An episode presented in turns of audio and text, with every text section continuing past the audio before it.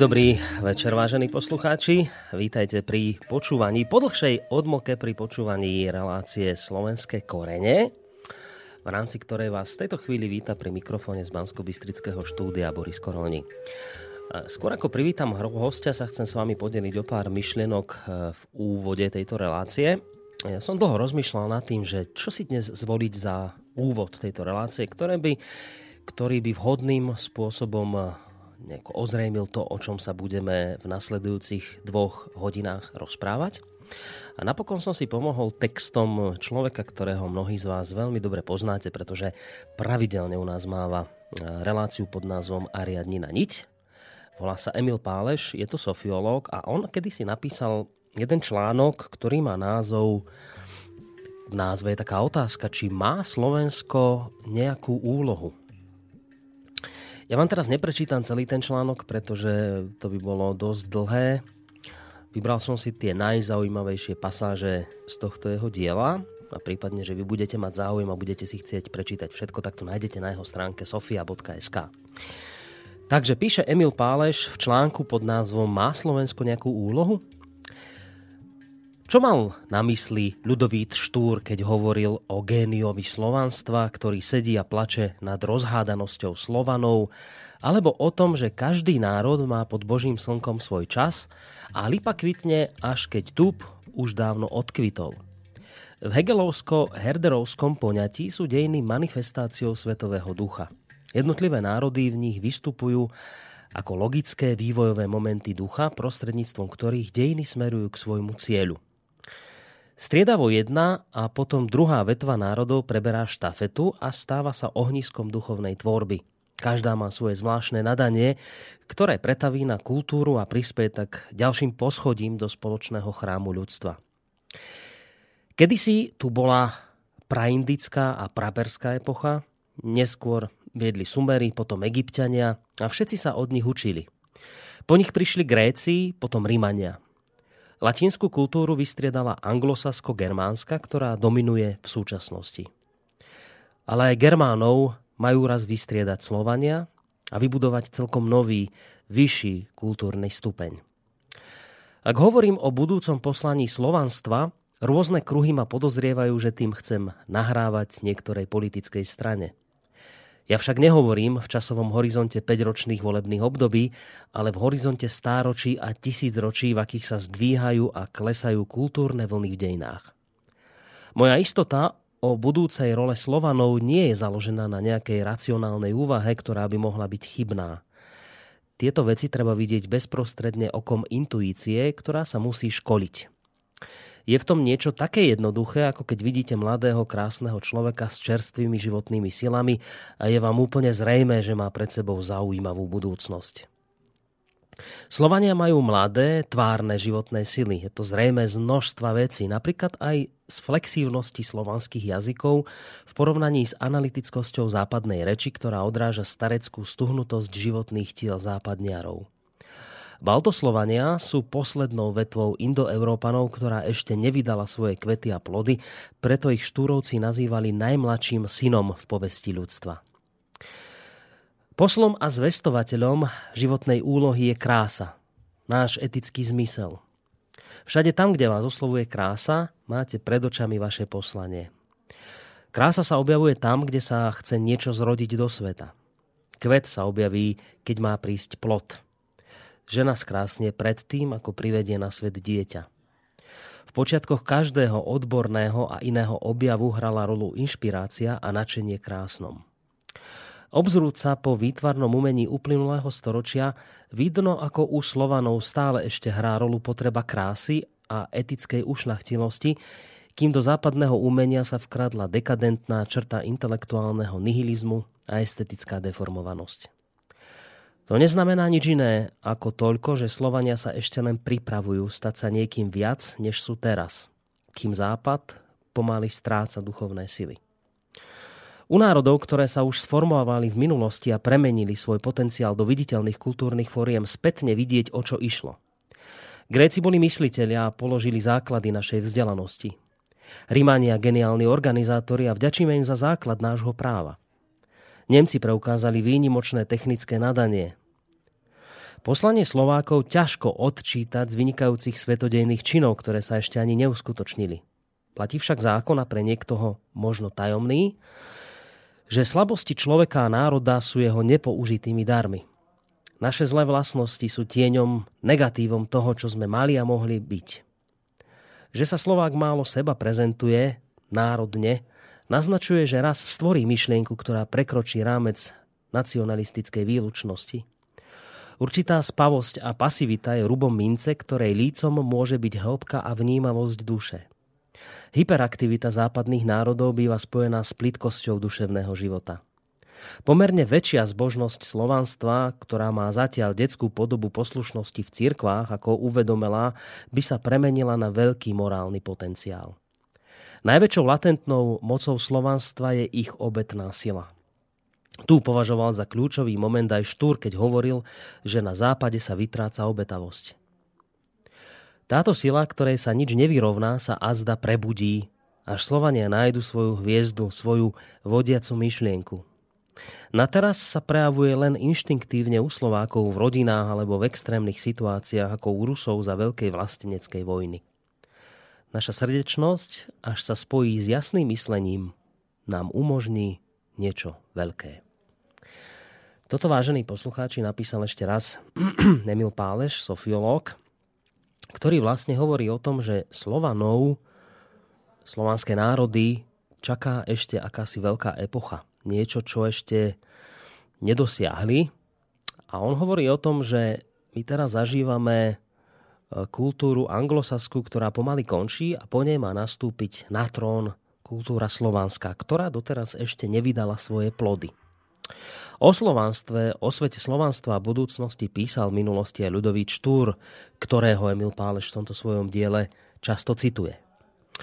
Otázka je nielen o budúcnosti, ale samozrejme aj súčasnosti. Slovanstvo a svet súčasnosti je vôbec možné naozaj očakávať, že Slovania raz v dohľadnej dobe v budúcnosti vydajú plody, ktoré ešte doteraz nevydali? Je naozaj pravdou, že po anglosaskej kultúre príde skutočne slovanská a prinesie veci, ktoré jednoducho anglosasi nie sú schopní vydať? Postaví naozaj ľudstvo na akýsi vyšší e, stupienok kultúry? Nie sú toto len nejaké zase raz xenofóbne, rasistické dišputy? Toto sú všetko, vážení poslucháči, veľmi vážne otázky, na ktoré budeme hľadať odpovede v dnešnej relácii Slovenské korene v rámci ktorej vítam pravidelného hostia tejto relácie. Nie je síce u nás priamo v štúdiu v Banskej Bystrici, ale ak e, naše spojenie vyšlo, tak by sme ho mali mať v tejto chvíli na našej Skyblinke. No a nie je ním nikto iný ako William Hornáček, akademický maliar a spoluzakladateľ spoločnosti slovenskej inteligencie. Pán Hornáček, počujeme sa, dobrý večer. Dobrý večer, prajem, počujeme sa. Výborne. Výborne, počujeme vás, samozrejme spojenie funguje, to nás teší. Ja už teda len dodám, že bude ideálne a veľmi dobré, ak sa do tejto relácie zapojíte, vážení poslucháči, svojimi otázkami, názormi aj vy.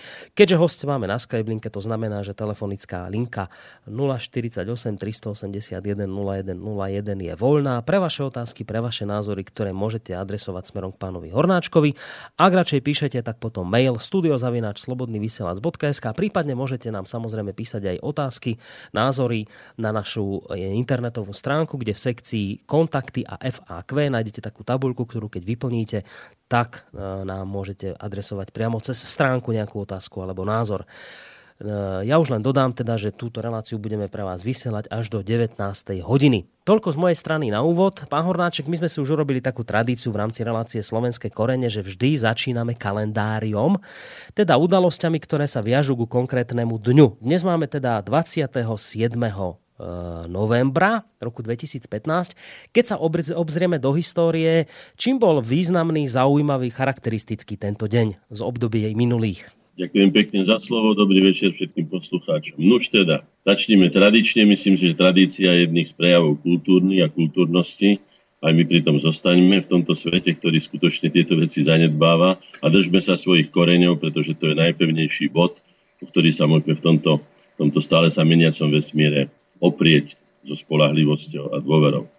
Nuž teda, v roku 1308, teda na začiatku 14. storočia po vymretí Arpádovského rodu, bol v Pešti pri Dominikánskom kláštore zvolený uhorským snemom narýchlo zvolaným Karol I. Robert za kráľa. Bol to jeden z kráľov, ktorý nemal samozrejme maďarský pôvod ako väčšina uhorských kráľov, napriek tomu, že si to Maďari teda prisvojujú. Treba povedať, že to bol rovnako náš král, pretože to bol král uhorský, to znamená, že bol to aj král slovenský, aj chorvátsky, samozrejme aj maďarský a ďalších národov a národností, ktoré žili v Uhorsku. V roku 1432 husíti sa neúspešne pokúsili obsadiť Bratislavu. No, tak neviem, či sa im zachcelo akože v teplom zimovať, pretože 27. november v tých časoch býval chladný. Nož ale aspoň sa dozvieme z tohto dátumu aj to, že husiti neboli len tí, ktorí presazovali akúsi čistotu a reformu v cirkvi, ale že to boli nakoniec potom, keď sa toto hnutie rozpadlo, eh, aj, aj rabiati, ktorí chodili vypalujúci Slovensko tzv. spanenými jazdami aj cez Polsko a bola to skutočne sila, ktorá sa veľmi negatívne aj za, za, zapísala do slovenských deň, pretože vypálili celé kláštorné archívy, kde bolo určite množstvo pamiatok, aj hádam možno, možno tých staroslovanských, ktoré nám dnes chýbajú, alebo iných. Už toľko. A potom v 1593 roku Turci kapitulovali na hrade Firakovo, čím vlastne stratili, e, by som to nazval, vplyv na južnú časť e, Slovenska, ale najmä teda vplyv na banské, banské mesta, ktoré ich veľmi zaujímali, pretože treba to skutočne povedať celkom otvorene, že už od tých prvých pádov, nakoľko na Slovensku bola banská činnosť prastará, aj tá známa Vinčachta nebola Vinčachtou ako veternou, veternou baňou, ako by sa to dalo preložiť, ale bola Vindiš šachta, to znamená, že slovenská baňa, kde sa, kde sa, kde sa e, dolovali drahé kovy už dávno predtým, ako sem prišli nemeckí kolonisti. V roku 1805 napoleonské vojska maršala Davúta obsadili Bratislavu. No už treba povedať eh, aktuálne k tomuto dátumu to, že máme toho napoleonského, napoleonského okupačného vojaka na námestí, na hlavnom námestí, rovno pod tzv. Rolandom pri Fontáne, pri našej radnici, čo neviem si predstaviť, že by v inom meste niekto dopustil, aby okupačný vojak sa stal symbolom Bratislavy spolu s českým Čumilom, donedávna aj talianským paparacím a podobnými, samozrejme aj tým nešťastným bratislavským macom mliečom e, šenenácim alebo šenernácim. Takže myslím si, že to nie je, dostat, nie, nie je dôstojná, dôstojná reprezentácia hlavného mesta Slovenska, ktorého by sme my, národovci, najradšej mali metropolu, teda nielen hlavné mesto ako správne centrum, ale skutočne živé, tlčúce a bijúce srdce všetkých Slovákov na svete, ktorí by sa sem vracali a ktorý by reprezentoval náš kultúrny prínos do svetového dedictva. No, v roku 1842 na pléne Uhorskej akadémie uh, grof Štefan Sečení, nazvaný tiež najväčší Maďar, kritizoval utláčanie nemaďarských národov, uh, ktoré presadzovali šovinisti na čele uh, s Lajošom Košútom.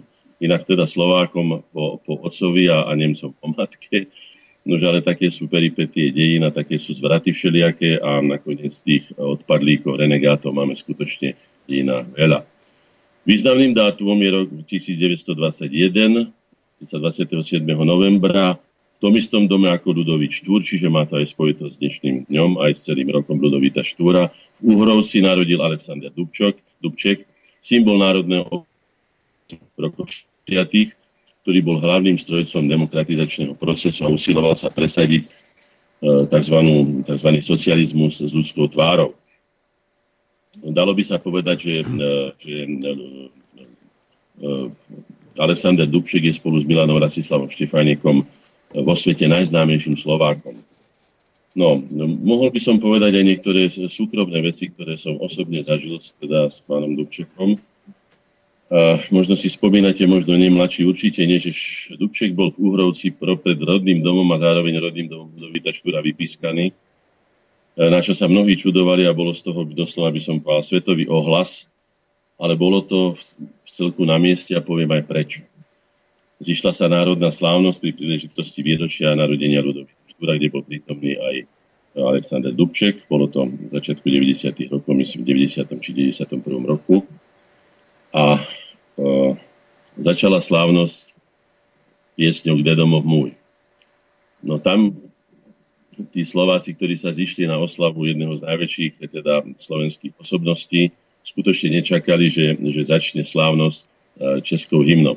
Tak preto začali pískať, na čo sa na nich doslova, by som povedal, oboril e, pán Dubček a začali vyčítať, že čo si bude u nás myslieť svet a ako si to dovolujeme, ako si to predstavujeme a tak ďalej.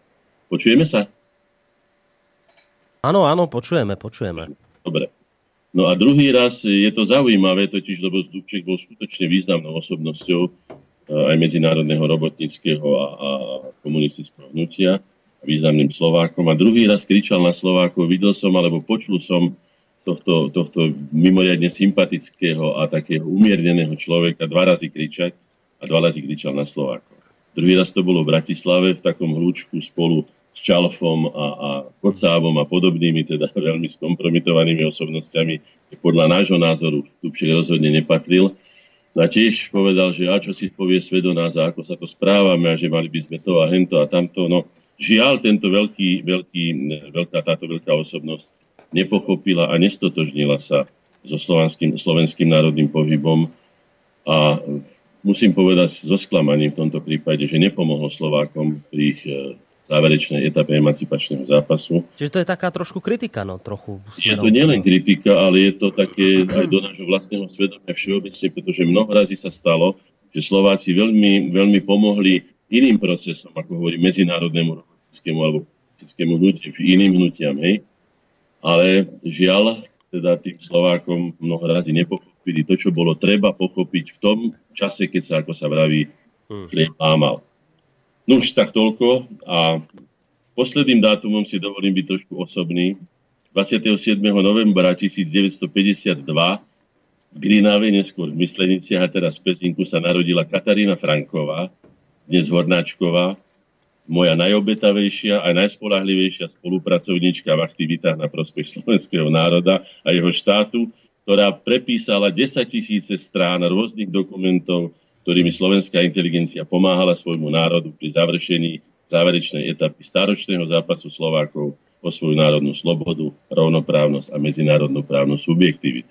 Hmm. Niekto poslucháči prosím odpustia, že si to dovolím dneska, aby som vlastne mal sedieť pri svojej žene a blahoželať, gratulovať jej a znovu stojím, ako to robím 26 rokov v prvej línii spolu s vami, tento raz v programe, programe Slovenské korenie a moja žena tie korene polievala mohutne teda potravou a všetkými inými vecami, samozrejme láskou a porozumením, ktoré sú potrebné pre takého muža ako ja, ktorý sa bez zbytku posledných 26 rokov venoval ani nie sebe, ani nie žiaľ rodine, ale len tým národným veciam. No ja verím, že je to dnes ešte samozrejme vy nahradíte tieto dve hodiny u nás.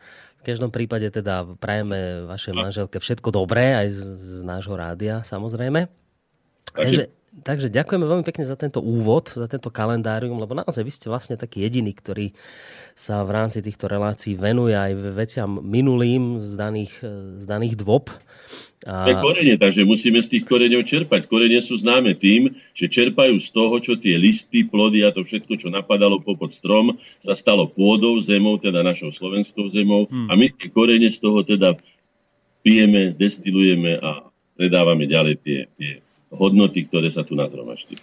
No, my, sme, my sme v tej poslednej relácii, ktorú sme mali, tak ak si poslucháči podľa mňa mnohí spomenú, ktorí túto reláciu počúvajú pravidelne, tak vedia, že sme sa venovali e, Ľudovítovi Štúrovi, keďže máme rok Ľudovíta Štúra a práve v tej dobe bolo výročie jeho narodenia tak sme sa venovali odkazu Ľudovíta Štúra. Ja tú dnešnú reláciu, ktorá nesie taký názov, že Slovanstvo a svet nie budúcnosti, o ktorom písal Ľudovít Štúr, ale svet súčasnosti. Ja túto dnešnú reláciu beriem ako také pokračovanie toho Ľudovíta Štúra. Ako no, taký, taký... Tak, a mám tu aj tie dokumenty, ktoré som nemohol minule nájsť, ale boli tu blízko, ale žiaľ už som ich nenašiel, ale mám ich tu na, takže môžem citovať o tom, čo som minule slúbil, ale som nemohol splniť, lebo som to nemal. Dobre, tak neviem, začneme tým, alebo sa vás môžem ešte niečo popýtať na úvod e, k tej veci, ktorú som tu čítal od Emila Páleša. Bo to by ma zaujímalo. Ja mám to napísané už aj pozvánky. Tak predovšetkým pána Páleša si samozrejme veľmi vážim ako každého pracovitého a národne uvedomelého Slováka, Slovana a človeka veľmi hodnotného, ale mal by som hneď pripomienku. Viete čo, tohoto sa už asi nezbavím, pretože našim hlavným alebo jedným z hlavných hesiel je náročnosť, kritickosť a tvorivosť Takže teraz ako náročný pojem pán Paleš hovoril, že Slovensko má akúsi úlohu. Už teda Slovensko je krajina, je to zemepisný pojem, ktorý dostal názov podľa slovenského národa alebo Slovákov. To znamená, že nie Slovensko má úlohu, lebo často sa to dospedáme, hej, ale slovenský národ, teda tí, ktorí tu žijú. V tomto prípade už slovenský politický národ dnes, v tomto, v tomto štádiu svojho vývoja, alebo slovanstvo má svoje, svoju úlohu. Hm. No a bolo tam spomínané, že teda má tú obetnú e, silu a tak ďalej. Čítal som to samozrejme aj, aj v Štúrovom Slovenstvo a svet budúcnosti. Ale ja sa predsa len spýtam, áno, obetná sila v poriadku, ale pre koho a prečo a dokedy? Pretože tu si musíme spomenúť aj na samotné štúrové slova, ja ich budem ešte dneska citovať, ale teraz len tak zvolna poviem, že našou úlohou nie je zachraňovať Rakúsko alebo Európsku úniu, našou úlohou je zachraňovať predovšetkým seba, obetovať sa predovšetkým pre seba. Ja by som dodal, že konečne už predovšetkým pre seba, pretože my sme sa doslova rozdali po svete, aj našou biologickou, biologickou vitalitou sme zásobovali iné národy, tam miliónom, tam pol miliónom, dvomi miliónmi, 300 tisícami a tak ďalej. A sami dnes máme teda 5,5 milióna duší, ako sa vraví, čo nie je pri veľmi mnoho, je to stredne veľké veľkomesto dnešného sveta. No, takže by som povedal, že treba vždy byť adresný. Keď aj pápež povedal, pokiaľ si pamätám Jan Pavel II, že Slovensko má zvláštnu úlohu, tak dúfam, že v zátvorke nemyslel, že sa máme obetovať na niekoho cudzí prospech. Hmm. Isté, že treba sa aj pre spoločnú vec, pretože sme takisto ako sme Slovákmi, sme aj Európanmi a takisto sme aj členmi ľudstva, teda svetoobčanmi, všetci, ale v prvom rade sme, sme akými si e, synmi a dcerami nejaké rodiny, členmi rodiny, otcami, e, matkami, potom sme deťmi, potom sme členmi možno nejakého rodu, potom sme príslušníkmi obce, mesta, štátu, nakoniec aj Európy ako svetadielo a potom aj, ako som povedal, sveta, nakoniec aj celého vesmíru, čiže sme aj vesmírni občania, pretože tvoríme jednu jeho jednu mizivu, ale predsa len súčasť. Ale všetko má svoju postupnosť a mali by sme si veci skutočne zodpovedne a presne definovať, aby sme vedeli teda, keď už sa obetovať, pre koho a prečo a nakoľko, aby aj nám zo seba niečo konečne dostalo aby sme sa doslova neporozdávali na cudzí prospech. Hmm. Takže toľko je k tej, tej poznámočke k pánovi Palešovi. No ja ešte predsa len sa vrátim k jednej veci. On tam vlastne písal o tom, že Slovania ako takí ešte majú pred sebou veľmi vážnu dejnú úlohu, ktorú doteraz nevykonali. Hovoril o tom z minulosti, že ktorý, ktoré národy čo tomuto svetu odovzdali a bolo to veľmi dôležité konec koncov menoval tam aj, aj anglosaskú kultúru Germánov, ktorí prispeli k tomu, že sa tu veľmi vo významnej miere rozvinula veda napríklad a empirické záležitosti. No a hovorí, že po tej anglosaskej kultúre prídu na rad Slovania, ktorí ešte svoje plody v rámci tej kultúry nevydali. Uh, tam by ma zaujímalo na úvod, že čo si myslíte o tejto jeho teórii. On je, on je touto svojou teóriou veľmi známy, samozrejme nie je v tomto smere sám.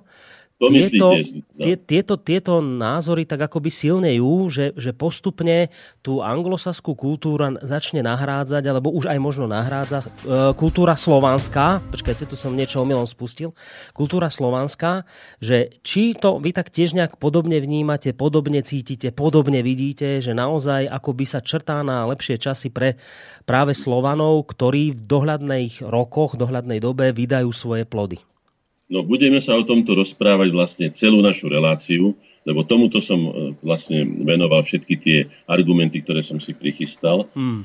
A povedal by som teda na úvod aspoň toľko, že mm, pán Pálež alebo pán Štúr alebo iné osobnosti, Kolár nakoniec, slovanská vzájomnosť, ale aj Johann Gottfried Herder, nemecký filozof, predpovedal Slovanom, alebo povedzme, povedzme Jules Verne, ktorý prechádzal týmto územím, a napísal aj knižky ako Tajomný hrad Karpatov, alebo, alebo ja neviem, Lodivo Dunajský. Hmm. Uh, predpovedali Slovanom skutočne budúcnosť. Je to už v podstate vyše 200 rokov, odkedy sa tieto myšlienky objavili. Ja si myslím, že ich základ je v tom, že Slovanom bolo skutočne nepreberne veľa a v knihe pána, pána Viktora Timuru sa dočítame, myslím sa to volá Zamlčané dejiny. Dočítame sa skutočne prekvapivé pre mnohých ľudí, pretože neboli sme e, oboznámení s tým vo vyučovacom procese ako žiaci. Ja som sa to dopočul na Prahu svojich 60 rokov. Je to veľmi, veľmi, veľmi zaujímavé, ale aj veľmi smutné, že až tak neskoro sa dozvedáme pravdu o svojich vlastných dejinách, ale Chvála Bohu, že aspoň takto. To znamená, že vychádzali pravdepodobne z tej početnosti a z toho, že slovanskými jazykmi sa hovorilo v celom Uhorsku, vo veľkej časti Európy, enklávy boli aj nakoniec v Taliansku, nehovoriac o tom, že veľmi, veľmi silná menšina slovanská bola v okolí Drážďan, Hale a tam, kde chodili študovať slovenskí študenti, ktorí sa stretli ešte so živým a, a plnokrvným národom lužických Srbov, čo už dnes žiaľ nie je pravda a budeme si v tom zmysle, ako som to hovoril, náročnosť, kritickosť, stvorivosť, hovoriť aj na našu adresu veci veľmi nepríjemné a nebudeme sa opájať len tým, že niekto nám predpovedal budúcnosť, pretože predpovedanie ako také ešte samo o sebe nič neznamená. No však aj sám hovoríte, že už je tomu 200 rokov, ako nám to predpovedali. Áno, treba urobiť veľký kus roboty a treba si povedať, že iste za tých 200 rokov sa odohrali významné veci, na tie by sme nemali zabúdať. Napokon bol to prvý človek, ktorý, ktorý sa dostal zo zeme, odpútal sa od zeme k do vesmíru, bol Slován, Jurij Gagarin. E, po iných stránkach technologických, vedeckých a tak ďalej sme skutočne zaznamenali významné úspechy. Ale musím konštatovať, že žiaľ Slovanstvo ustupuje z Európy, je vytláčané tou západnou Európou, o ktorej sa hovorí, že teda už je, ako sa povie, na konci s dychom. Je pravda, že mnoho razy zlyhala, k tomu sa tiež budeme vrácať aj dnes, čo sa odohráva, to všetko môžeme pripísať na vrúb západnej Európe, tzv. západnej civilizácii. Ale musíme sa postaviť tomu aj v tom zmysle, že aj svoj podiel viny si musíme zobrať a povedať si, tak čo hádam, zaspali sme na Vavrínoch, miesto toho, aby sme budovali už od Štúra, Kolára, alebo aj povedzme toho Herdera naspäť povedané e, svoju budúcnosť skutočne zodpovedne, tak e, ako hovorím, ustupujeme zo slovanských, teda z európskeho priestoru. Mm. Rád by som sa teraz vrátil k tomu, čo sme hovorili minule, pretože e, budeme nadvezovať na tú našu minulú reláciu, že ako sa na nás dívajú tí druhí. Pretože my sa mnohorazí ostýchame povedať slovo nepriateľ, hovoríme neprajník, alebo náš oponent, alebo človek s iným názorom, alebo národ, ktorý má inú doktrínu ako my a neviem čo všetko. Miesto toho a nechávame si ukradnúť jazyk, ako sa hovorí doslova, dnes je to skutočne v rámci tej tzv. politickej, do, politickej korektnosti, je to veľmi rozšírený a veľmi škodlivý jav, tak si treba povedať celkom jednoznačne, že naši nepriatelia sa celkom výrazne prihlásili k nepriateľstvu voči nám. A ja budem teraz čitovať doslova, to by som, ak dovolíte.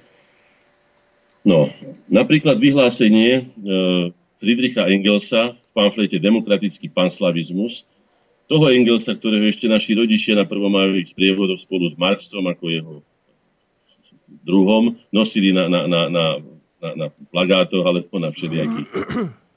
Hmm. No, tak napísal tieto slova. Citujem. Zločiny Nemcov a Maďarov na Slovanoch patria k najlepším činom, akými sa nemecký a maďarský národ môžu v dejinách pochváliť. Nenávisť k Rusom bola a zostáva revolučnou vášňou Nemcov, od revolúcie sa k nej pripojila nenávisť k Čechom a Chorvátom, spolu s Poliakmi môžeme zabezpečiť revolúcie len, len najrozsiahlejším terorom proti týmto slovanským národom a nejaké odkazovanie na neurčitú demokratickú budúcnosť týchto krajín nám nezabráni, aby sme so svojimi nepriateľmi zaobchádzali ako s nepriateľmi. Už tak teda nelichotivo sa vyjadril na adresu Slovanov aj sa Marx, alebo si vypočujeme napríklad slova Ota von Bismarcka, ktoré veľmi súvisia s tým, čo sa deje dnes na Ukrajine. Citujem. Je nevyhnutné nielen odtrhnúť Ukrajinu od Ruska, ale ju aj postaviť proti Rusku znepriateliť dve časti jedného národa a pozorovať, ako, sa bude, ako bude brat zabíjať brata. Pre tento cieľ je nevyhnutné nájsť a vypestovať zradcov v radoch národnej elity a s ich pomocou zmeniť seba vnímanie do takej miery, že bude nenávidieť všetko ruské, nenávidieť svoj rod, neuvedomujúci to, všetko ostatné je už iba otázkou času. Toto povedal Otto von Bismarck? Povedal Otto von Bismarck a budeme pokračovať do súčasne, keď Allen Dulles, šéf spravodajských služieb Spojených štátov amerických, po druhej svetovej vojne rozvinul takúto doktrínu. Citujem. Použijeme všetko, čo máme, všetko zlato, všetky materiálne sily na debilitu a ako oklamať ruský ľud.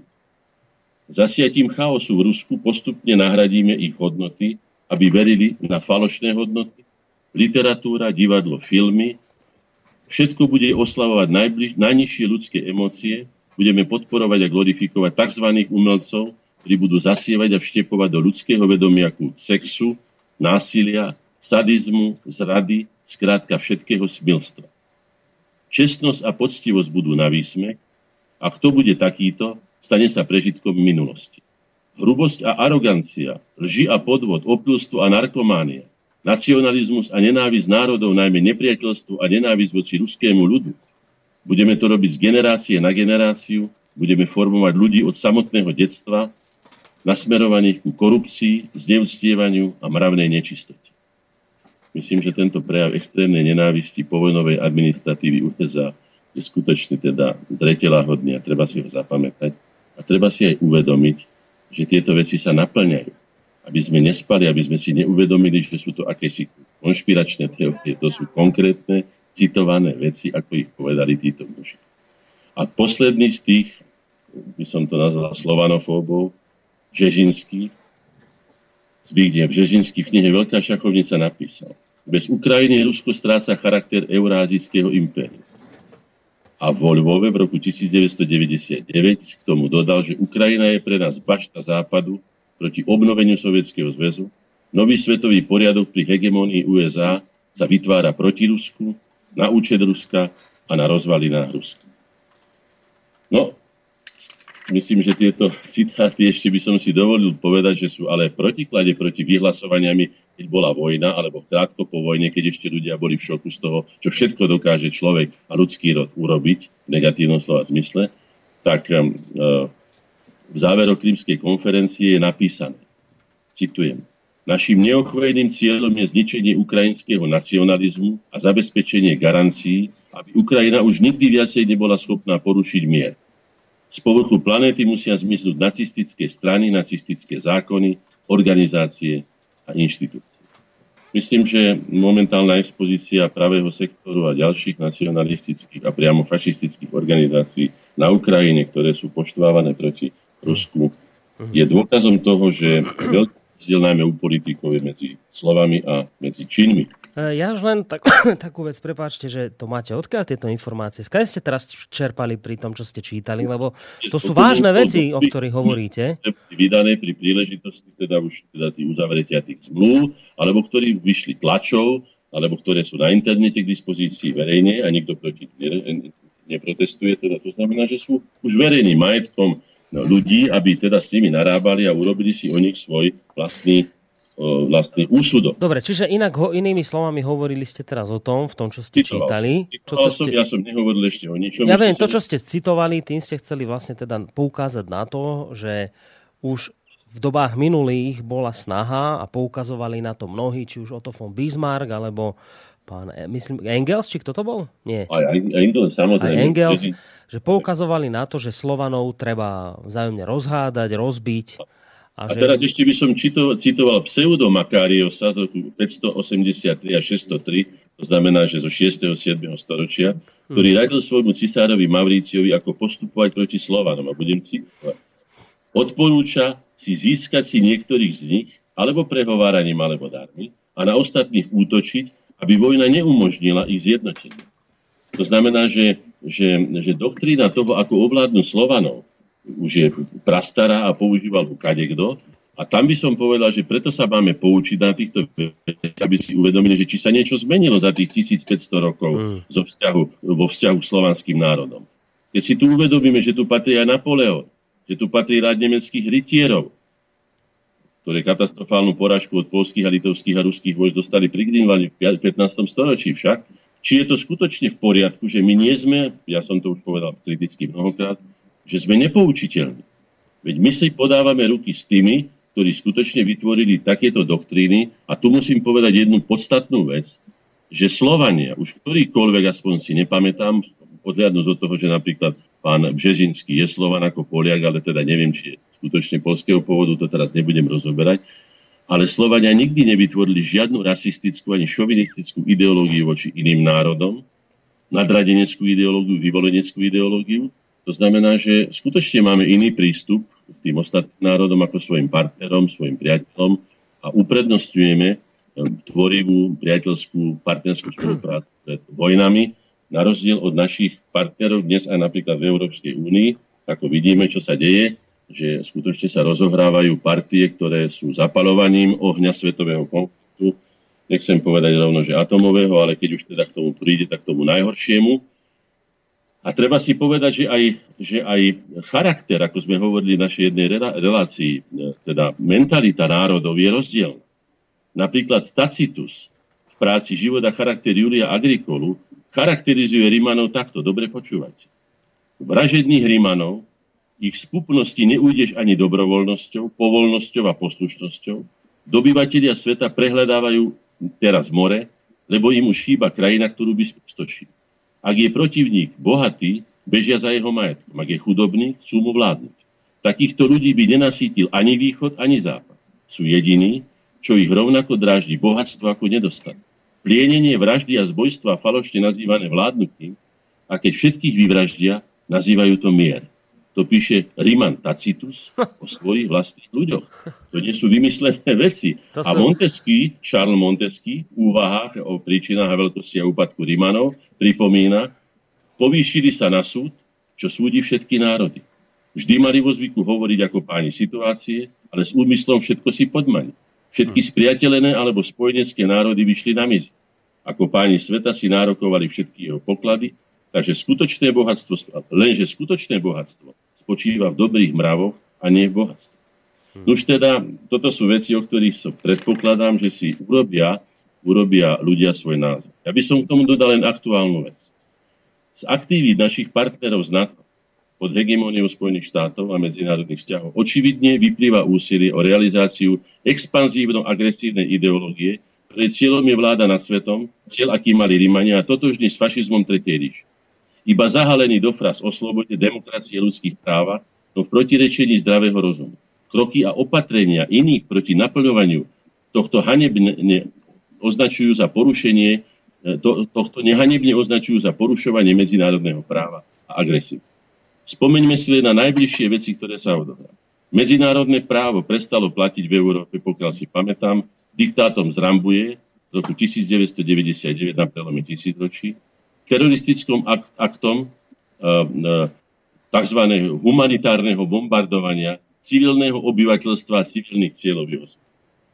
Dneska to ústi do toho, o čom ste hovorili, ak som mal možnosť počúvať aj vašu predošlú reláciu, že skutočne ľudia sa obávajú, že sa im podarí zapáliť svetový požiar, hm. čo najďalej od svojich hraníc a ťažiť z neho, pretože skutočne napadnutie, tu som už padli, myslím, že dve civilné lietadla, teraz vojenské lietadla a vrtulník, to skutočne je provokácia a základom každej vojny, pokiaľ si ja pamätám z je provokácia, ktorá by mala obviniť toho, kto je vyprovokovaný, z toho, že vlastne on je, nie že napadnutý, ale on je vinný za ten vojnový konflikt. No, je ja to som... nesmierne na politika. Treba si dávať veľký pozor, aby budúcnosť sveta neskončila na ambícia jedného národa alebo jednej skupiny ľudí, lebo aj k tomu by som ešte mal povedať túto vec ešte, jedným dýchom to dopoviem. Nie sú to národy, ktoré proti sebe útočia, ktoré sa vraždia. Sú to elity, sú to ľudia, predovšetkým sú to ľudia nesmierne bohatí, ktorí môžu prostredníctvom peňazí ovplyvňovať svetovú politiku, médiá, vedomie ľudstva, historické vedomie ľudstva a to všetko, čo je podstatné na to, aby ľudí zbavili zdravého rozumu, poštvali ich proti sebe a potom z toho konfliktu samozrejme ťažili. Tak toľko to na úvod. No, na úvod a pomaly je z toho už aj polka relácie. Dáme si teraz pesničku, ktorá tak podľa mňa vhodne vykreslí to, o čom ste hovorili, keď ste spomínali Otafom Bismarcka, ktorý už v tej dobe, to sa bavíme o období niekde v prvej svetovej vojne, pomaly 100 rokov dozadu. Bismarcka a... nie, to je, minulé, to je predminulé storočie, to je 70. roky, povedzme. Čiže to je ešte 19. storočie?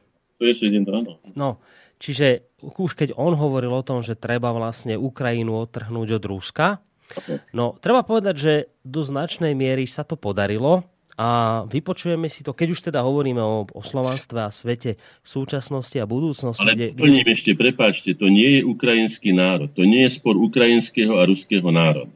Veď koľko z nich je etnických Ukrajincov, tých, ktorí vládnu dneska na Ukrajine? Viete, to si treba uvedomiť, že, že je to spor nie že spor, ale je to agresia elít, ktoré chcú robiť alebo naplniť doktrínu, o ktorej hovoril aj Bismarck a nakoniec aj Brežinský, že Ukrajina je pevnosťou západu a tým, že dobijú túto pevnosť tým vlastne oslabia Rusko a nakoniec no, sa... Ale, ale darí sa, intenzívne sa to v týchto dobách posledných podarilo. Konec koncov vypočujeme si teraz, vážení poslucháči, pesničku, ukrajinskú. Tí, ktorí viete po rusky, tak budete vedieť, čo sa tam vlastne spieva. Konec koncov môžeme sa o tom po pesničke porozprávať spolu s pánom Hornáčkom. Takže keď hovoríme o tom, že bolo treba rozhádať Rusov a Ukrajincov, no dnes Ukrajinci niektorí spievajú takéto pesničky. Никогда мы не будем братьями. Ни по родине, ни по матери. Духа нет у вас быть свободными. Нам не стать с вами даже сводными. Вы себя окрестили старшими, нам бы младшими, да не вашими. Вас так много, а жаль безликие. Вы огромные, мы великие.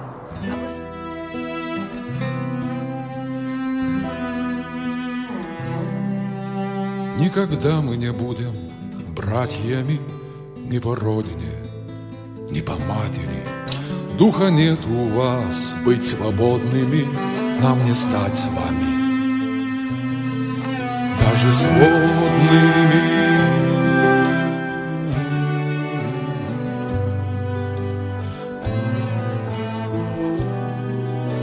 Себя крестили старшими, нам бы младшими вашими. Вас так много жаль, безликие, вы огромные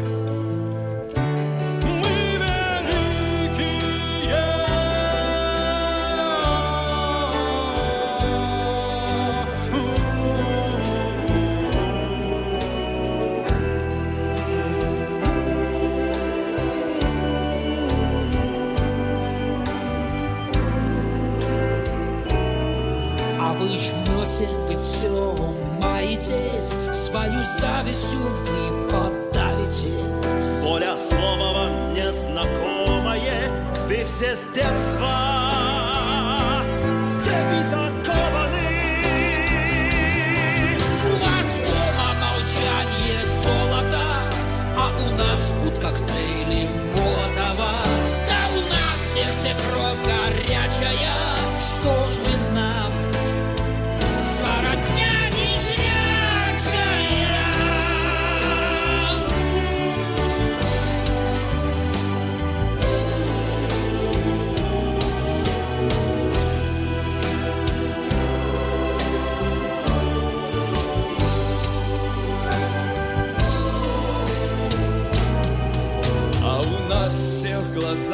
страшные, без оружия мы опасные, повзрослели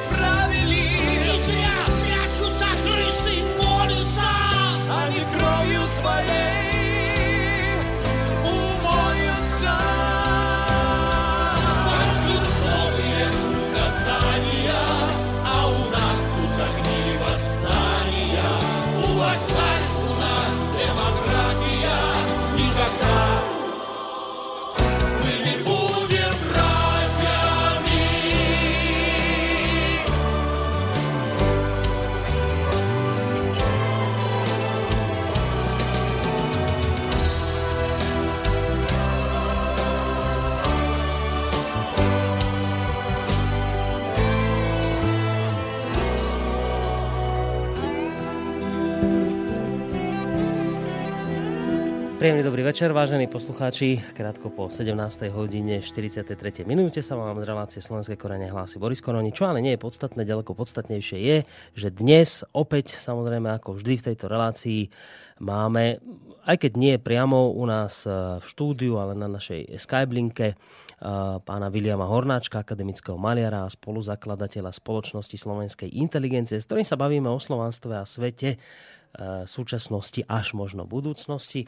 A tú úvodnú časť sme teda venovali rozhovoru o tom, že vyzerá to teda tak, podľa nie len, ja neviem, Emila Páleša, ale mnohých iných ľudí, že Slovanov čaká akási nová epocha, kde práve slovanstvo má vydať tie plody kultúry, ktoré doteraz nevydalo.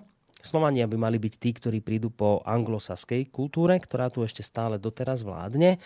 Ale je tam veľké ale, Jedným z tých veľkých ale je práve rozhádanosť, rozštiepenosť slovanských národov, o čom vlastne hovoril aj William Hornáček pred samotnou pesničkou, že nie je to asi len problém samotných slovanských národov, že sa rozhádajú, ale teda tvrdí, že mnohé aj iné národy majú významný podiel na tom, aby jednoducho Slovanie nedržali spolu. V pesničke, ktorú som vám pustil, nemusíte tomu celému rozumieť, ja tomu tiež celému nerozumiem, ja už som sa ruštinu neučil, ale keď sa tam v úvode spieva, keď Ukrajinka hovorí smerom k Rusku, že my nikada nebudem bráťami, tak to myslím, že to všetci rozumiete tomu, že teda dnes niektorí Ukrajinci spievajú smerom k Rusku, že my nikdy nebudeme bratia a tak ďalej tí, ktorí ste rozumeli pesničke, ste rozumeli. Ja som tou pesničkou chcel, a to sa už prihováram Williamovi Hornáčkovi, vlastne demonstrovať to, že isté tie zámery rozhádať Ukrajinu s Ruskom, už nech bol za tým ktokoľvek, sa skrátka podarili. No, viete čo, aby sme sa celkom neodchýlili od našej relácie, ktorú by sme mali hovoriť v slovanstve súčasnosti, ale toto, čo hovoríte, skutočne je súčasnosť a poviem zase len fakty. My sme nevedeli dlhé roky, obyčajní ľudia, radoví ľudia, občania, z čoho vlastne politika pramení, ako sa udieva, ako sa varí, pečí a to všetko. Vedeli sme len výsledky, ktoré nám boli oznámené niekedy len tak ako prostredníctvom vojny, že nás jednoducho vybombardovali, vystrielali, vyhladili a hotovo. A mohli sme si o tom myslieť, čo chceli. Dnes už sa, myslím, že sa strhli masky aj vďaka samozrejme investigatívnej žurnalistike a nakoniec aj médiám a iným s tými plusami aj mínusami toho všetkého. Hmm. A dozvieme sa takúto vec. Pani Nulandová, štátna tajomnička Spojených štátov amerických ministerstva zahraničí, sa veľmi arogantne vyjadrila. Myslím, že tá, tá, veta, tá veta preletela všet, celými svetovými médiami. Fuck the Europe. Nemusím to prekladať, myslím, že tomu rozumie každý. To znamená, že nielen Slovanov, ale aj Angličanov, Nemcov, Francúzov, Talianov, všetkých ako fakt, hej, ako to oni hovoria. To je taký kaubojský slovník, nebudem to ďalej komentovať, o tom si každý urobí. Či je to kultúra novej komunikácie, otázka moja znie. Alebo je to prejav arogantnej sily, ktorý si myslí, že si môže dovoliť skutočne všetko, aj nedodržiavať ani len zásadné pravidla diplomacie a správať sa alebo nazývať veci, aspoň tak, aby sa to dalo kultúrnemu uchu počuť. Bolo povedané celkom jednoznačne, teraz už neviem, ale myslím, že 3 či až 5 miliard e, dolárov bolo e, dodané na rozvrat e, Ukrajiny a na jej, na jej poštvanie proti Rusku. Samozrejme hovorím zase nesprávne Ukrajiny, ukrajinského národa, alebo ešte lepšie povedané časti ukrajinského národa, ktorá nebola povedzme spokojná, ale to sa stáva, veď nikto nemôže byť spokojný so všetkým, ale existujú kultúrne spôsoby, ako si sadnúť za stôl a vymeniť si názory, povedať si to a ono, bez toho, aby sme takýmto spôsobom, ako to povedala pani Landová a jej podobní, lebo to sa skutočne čím ďalej akože stáva, stáva už akože prirodzeným aj v médiách, že budeme... Kedy si sa považovala reč médií za skutočne vzorovú aj pre, tie, pre tých ľudí, ktorí tu počúvali, ktorí, ktorí to konzumovali. Ale teraz, keby sme na tom mali budovať svoju kultúru, tak myslím, že by sme sa odobrali naspäť do jaskyne a do džungle. O tom nemám záujem. To znamená, že dobre, určité skupiny, napríklad aj pán Sereš sa tým pochválil, že my sme mali už svoje, ja neviem, eh, treťosektorové organizácie už dávno predtým, ako sa odohrala eh, prvá aj druhá tá kvetinová revolúcia, dneska známa teda pod menom alebo pod názvom Majdan. Že nie sú spokojní s tým ľudia, alebo sú, sme tak filtrovaní médiami, ktoré sú v rukách tých, o ktorých som hovoril, to znamená tých elít, najmä tých bohatých, tých, tých majiteľov bankových domov a rotačiek na, na tlačenie peňazí, ktoré sú nekonečné. Pokiaľ máte papier a farby, môžete natlačiť obeživa, koľko chcete a môžete korumpovať celé vlády, môžete získavať celé médiá. Nebudem vám to hovoriť, čo všetko z toho vyplýva. Myslím, že človek mysliaci s rozumom v hlave si vie o tom urobiť svoj jasný, jasnú predstavu a z toho mu aj vyplynie, prečo je dnes svet taký, aký ten svet je. Treba si tiež povedať aj to, že na čom vlastne stojí dnes tzv. spoločná Európa. Aj pán Timura o tom hovorí veľmi, veľmi zaujímaво a píše o tom. A cituje aj tých, ktorí majú podobný názor, že vlastne sú tu dve civilizácie. Jedna civilizácia germánska, e, keltská, ktorá bola založená na, na lovectve, na, na drancovaní, na, na koristníctve, na parazitovaní, na tom, čo vlastne príroda dala. A keď nie príroda, tak potom povedzme tie národy, ktoré nemali takú agresívnu povahu, napríklad aj Slovania, preto sú Slovania dodnes vytláčaní zo svojich pôvodných sídlisk, kde, kde teda odveko žili. No a potom tá polnohospodárska, alebo tá usadnutá, lepšie povedané, ktorá kultivovala zem, ktorá, ktorá obrábala, ktorá vytvárala hodnoty, ktorá vlastne živila aj týchto nájazdníkov, pretože z niečoho žiť museli aj oni. Ja sa pýtam, je teda možné, aby takéto dve protichodné povahy dali dohromady jednu skutočne Európsku úniu? Pýtam sa ešte aj ďalej, je možné, aby e, skrížením alebo spojením alebo hodením do jedného vreca povedzme Korzičana typu takého Napoleona, povedzme, ja neviem, Nóra, Severana, ktorý musí šetriť z energiou, ktorý je celkom inak uspôsobený, ako povedzme tí južania, a vytvorí z toho jedného Európana. Ja som oponoval túto myšlienku na začiatku v konferencii, ktorá sa nazývala Integračný šok, keď sme sa pýtali všetkých, ktorí už boli účastníkmi tejto integrácie predtým, ako sme do nej vstúpili my. A všetci so sklamaním hovorili, že takto si to nepredstavovali. No a ja myslím, že z toho vyplýva pre nás ale aj jedno veľmi dôležité poučenie, že je pochopiteľné, že každý, kto robí akýsi projekt, robí ho predovšetkým pre seba. My sme prišli k tomuto projektu európskej integrácie, ako sa hovorí, ako slepý zrno. Prečítam niečo, čo je veľmi dôležité, o čom málo kto vie. Hovorí sa, že praotec e, európskej integrácie sa nazýval Richard Nikolás e, Kudehuve Kalergi ktorý e, napísal knihu mnoho iných, však samozrejme šlachta, praktický idealizmus, ale najmä z tejto knihy praktický idealizmus, ktorá bola napísaná v roku, myslím, 1925, veľmi podobne ako Hitlerov Mein Kampf. A má tam veľmi podobné, a môžete si to posúdiť, skutočne vývody, ktoré sú prekvapivé, aby som ich nazval až rasistické.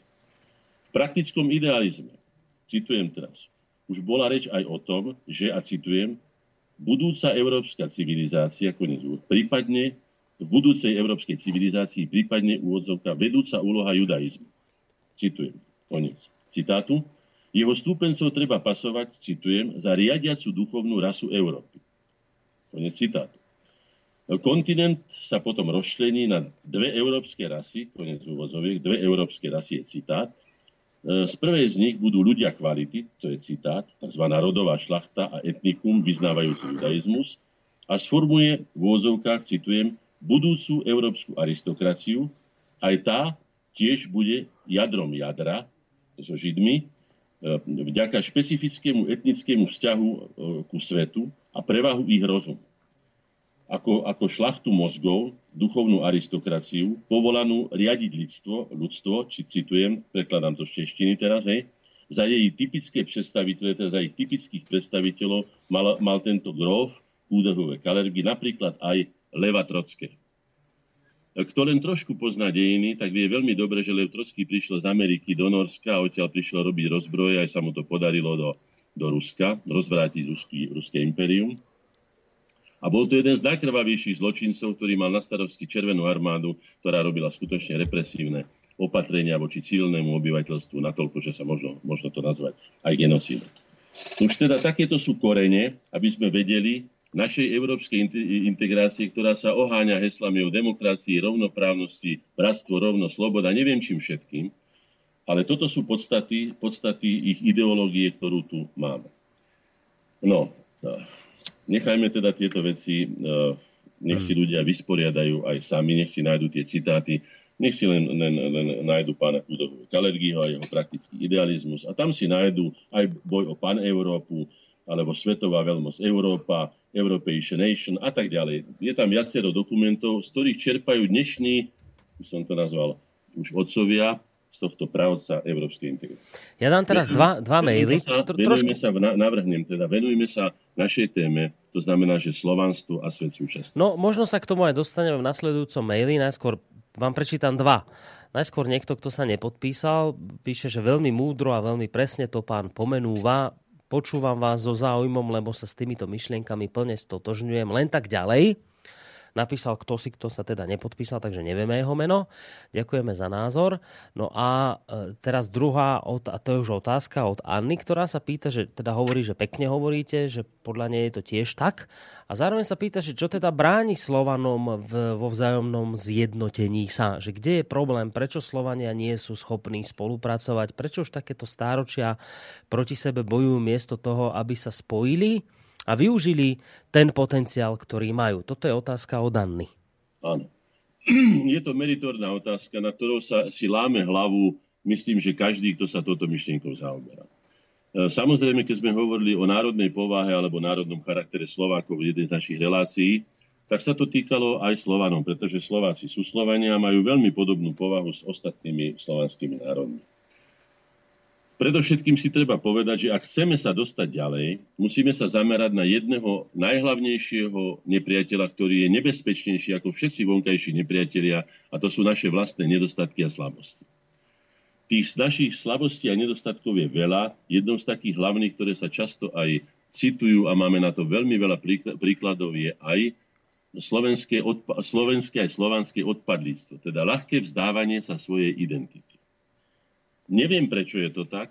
Čo je lákavé na tom, na tom drancujúcom, zbojníckom, lúpeživom živote, lebo áno, na tom je niečo lákavé, poviem aj ja v čom, pretože kto je polnohospodár a vytvára hodnoty, pracuje so zemou, musí sa o ňu starať, musí ju doplňať, koľko z nej vyťahne, toľko by do nej mal dať, ak chce na tej žemi žiť dlhé stáročia, čiže nielen ho ukoristiť a potom vymeniť to za inú zem, ako to robia kočovníci.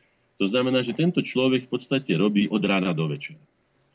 Ja som z obidvoch, z obidvoch teda častí svojej rodiny, po otcovi aj po matke, z týchto rolnických rodín. Jedna z Veselého pri Piešťanoch na tej najžiednejšej našej rovine okolo Piešťan, Nitry a tak ďalej, Trnavy. A druhá mama z Oravy zase z tej najchudobnejšej časti, ale obidvaja rolníci. Tak mama aj otec mi povedali o tom živote svoj. Ja som to sám ako dieťa videl, som strávil veľkú časť svojho života v mladosti na dedine a skutočne viem, že ešte pred svitaním sa začínajú ozývať hladné sliepočky, husičky, svinky, kravičky, bučaním a tak ďalej. Čiže kým iný spí, alebo ja neviem, oddychuje, alebo relaxuje, alebo neviem, sa prípadne vzdeláva a číta, a neviem čo všetko iné, hmm. tak teraz už polnohospodár musí naklúsať, musí napumpovať vodu, musí namleť šrod, alebo ja neviem, rozházať zrno, musí vykýdať, musí dať do poriadku to, čo treba. No potom, keď to skončí, rýchlo sa asi nachváta akéhosi jedla, nebolo času sa nejako venovať a potom uteká buď orie, lebo seje, lebo žne, lebo bráni, lebo skladka robí nejakú inú robotu. Teraz je sám odkázaný na čo? Buď prší, lebo neprší, lebo je sucho, alebo je zase príliš mokro, alebo je zima, alebo im zapadne, ako babka hovorila v auguste na Orave, ovoz snehom, alebo príde taká zleva, že im stiahne zemiaky aj zo, zo zemou dolu na medzi a oni potom v košíkoch vynášali tú zem hore, aby teda vôbec tých, tých 30-40 cm zeme na tej skale vôbec niečo vypestovali. Tak títo ľudia skuto potom samozrejme prídu domov a miesto toho, aby si vyložili nohy v televízii, tak zase začnú bučať kravy, treba ich trošku ošetriť a ja neviem ovce a ja neviem čo všetko. Samozrejme, že z tohoto všetkého potom ale vzniká jedna taká zaujímavá a veľmi lákavá vec pre tých zlodejov, podvodníkov, zlo, tých, tých koristníkov a príživníkov, ktorí celý deň vlastne mali nohy vyložené na stole a špekulovali, ako obrať týchto polnohospodárov, týchto hospodárov o, o tieto hodnoty. Takže pochopiteľne, že títo ľudia majú, ako sa povie, navrh. Navrh. Hmm. Samozrejme sa zmocnia potom tej špajze alebo tej komory, kde je zavesená slanina, kde je hento a tamto a toto. Zoberme si len takých vikingov, ktorí sú dneska doslova by som povedal glorifikovaní a každý by chcel byť vikingom a neviem aká kultúra a neviem čo všetko. Veď tí, a nakoniec to ešte boli ani neporiadni chlapi podľa môjho názoru, ale z babelci. Lebo napádali väčšinou dediny, alebo z pravidla dediny vtedy, keď chlapi odišli, ja neviem, niečo robiť na pole, tak vtedy napadli bezbrané ženy a deti, dačo znásilnili, dačo povraždili, dačo ukradli a predali do otrostva a takto žili. Tak toto je, toto je jeden z prípadov teda tej tzv. západnej civilizácie založené na tomto koristnickom spôsobe života. Zoberme si tiež ich kolónie, že týmto spôsobom sa správali ku Afrike, ku Južnej Amerike, nakoniec aj ku Severnej Amerike, však aj tá bola kolonizovaná, k Ázii a tak ďalej a tak ďalej. Samozrejme, že vďaka tomuto všetkému nadobudli aj väčšie bohatstvo, tým pádom aj väčší vplyv a tak ďalej. A samozrejme zdokonalili svoje techniky rabovania, e, kradnutia, podvázania, to všetko, ktoré proti nám uplatňujú. Tým nechcem ospravedlniť to, pretože ja skutočne ako predseda Združení slovenskej inteligencie si aj uvedomujem, že e, dôležitosť vzdelania, to si uvedomoval Štúra, všetci, ktorí sa vôbec týmito otázkami zapodievali, je rozhodujúca a je dôležitý. Rovnako dôležité je poznať vlastný vývoj, teda vlastné dejiny, aby sme vedeli, čo je vlastne zmyslom, čo je odkazom našich dejín, na čo tu vlastne sme. A tu sa dostávame už aj k tej prvej otázke na že sme tu na to, aby sme robili e, službu druhým, aby sme sa obetovali na cudzích boiskách pod cudzou zástavou, na cudziu slávu, na, cudzí prospech a, na cudziu prestíž a neviem čo všetko tak to skutočne s týmto ja už ako generácia slovenskej inteligencie 20. storočia, 21. S týmto ja už súhlasiť nemôžem. tu nám môže prísť, ak sa nám to podarí, o tom bude aj naša konferencia Slovanstvo a svet v súčasnosti, k tomu prelomu, že sa konečne chopíme aj rozumu nielen práce a povinností, ktoré sme mali naložené ako teda týmto spôsobom žijúce obyvateľstvo, ale chopíme sa aj rozumu a povieme si. Poďme do knižníc, poďme sa vzdelávať, poďme zistiť pravdu o svojich vlastných dejinách, kto vlastne sme, akú máme úlohu, aké máme poslanie v dejinách, čo všetko je našou úlohou. Ak sa nám to podarí, ja myslím, že na tejto konferencii odštartujeme jednu, jednu veľmi významnú etapu vývoja slovanských národov, preto sme pozvali aj iné slovanské národy, ich predstaviteľom. Ale predtým, kým sa pustíme vôbec do roboty, mali by sme definovať, ak dovolíte, sami seba. Aby sme si povedali, kto sme, ako sa to je známe, odkiaľ prichádzame a kam ideme. Čo vlastne tu chceme. Ja si dovolím prečítať môj návrh, oslovil som všetkých členov, teda príslušníkov alebo účastníkov našej konferencie, aby aj oni po svojom definovali pojem slovanstvo.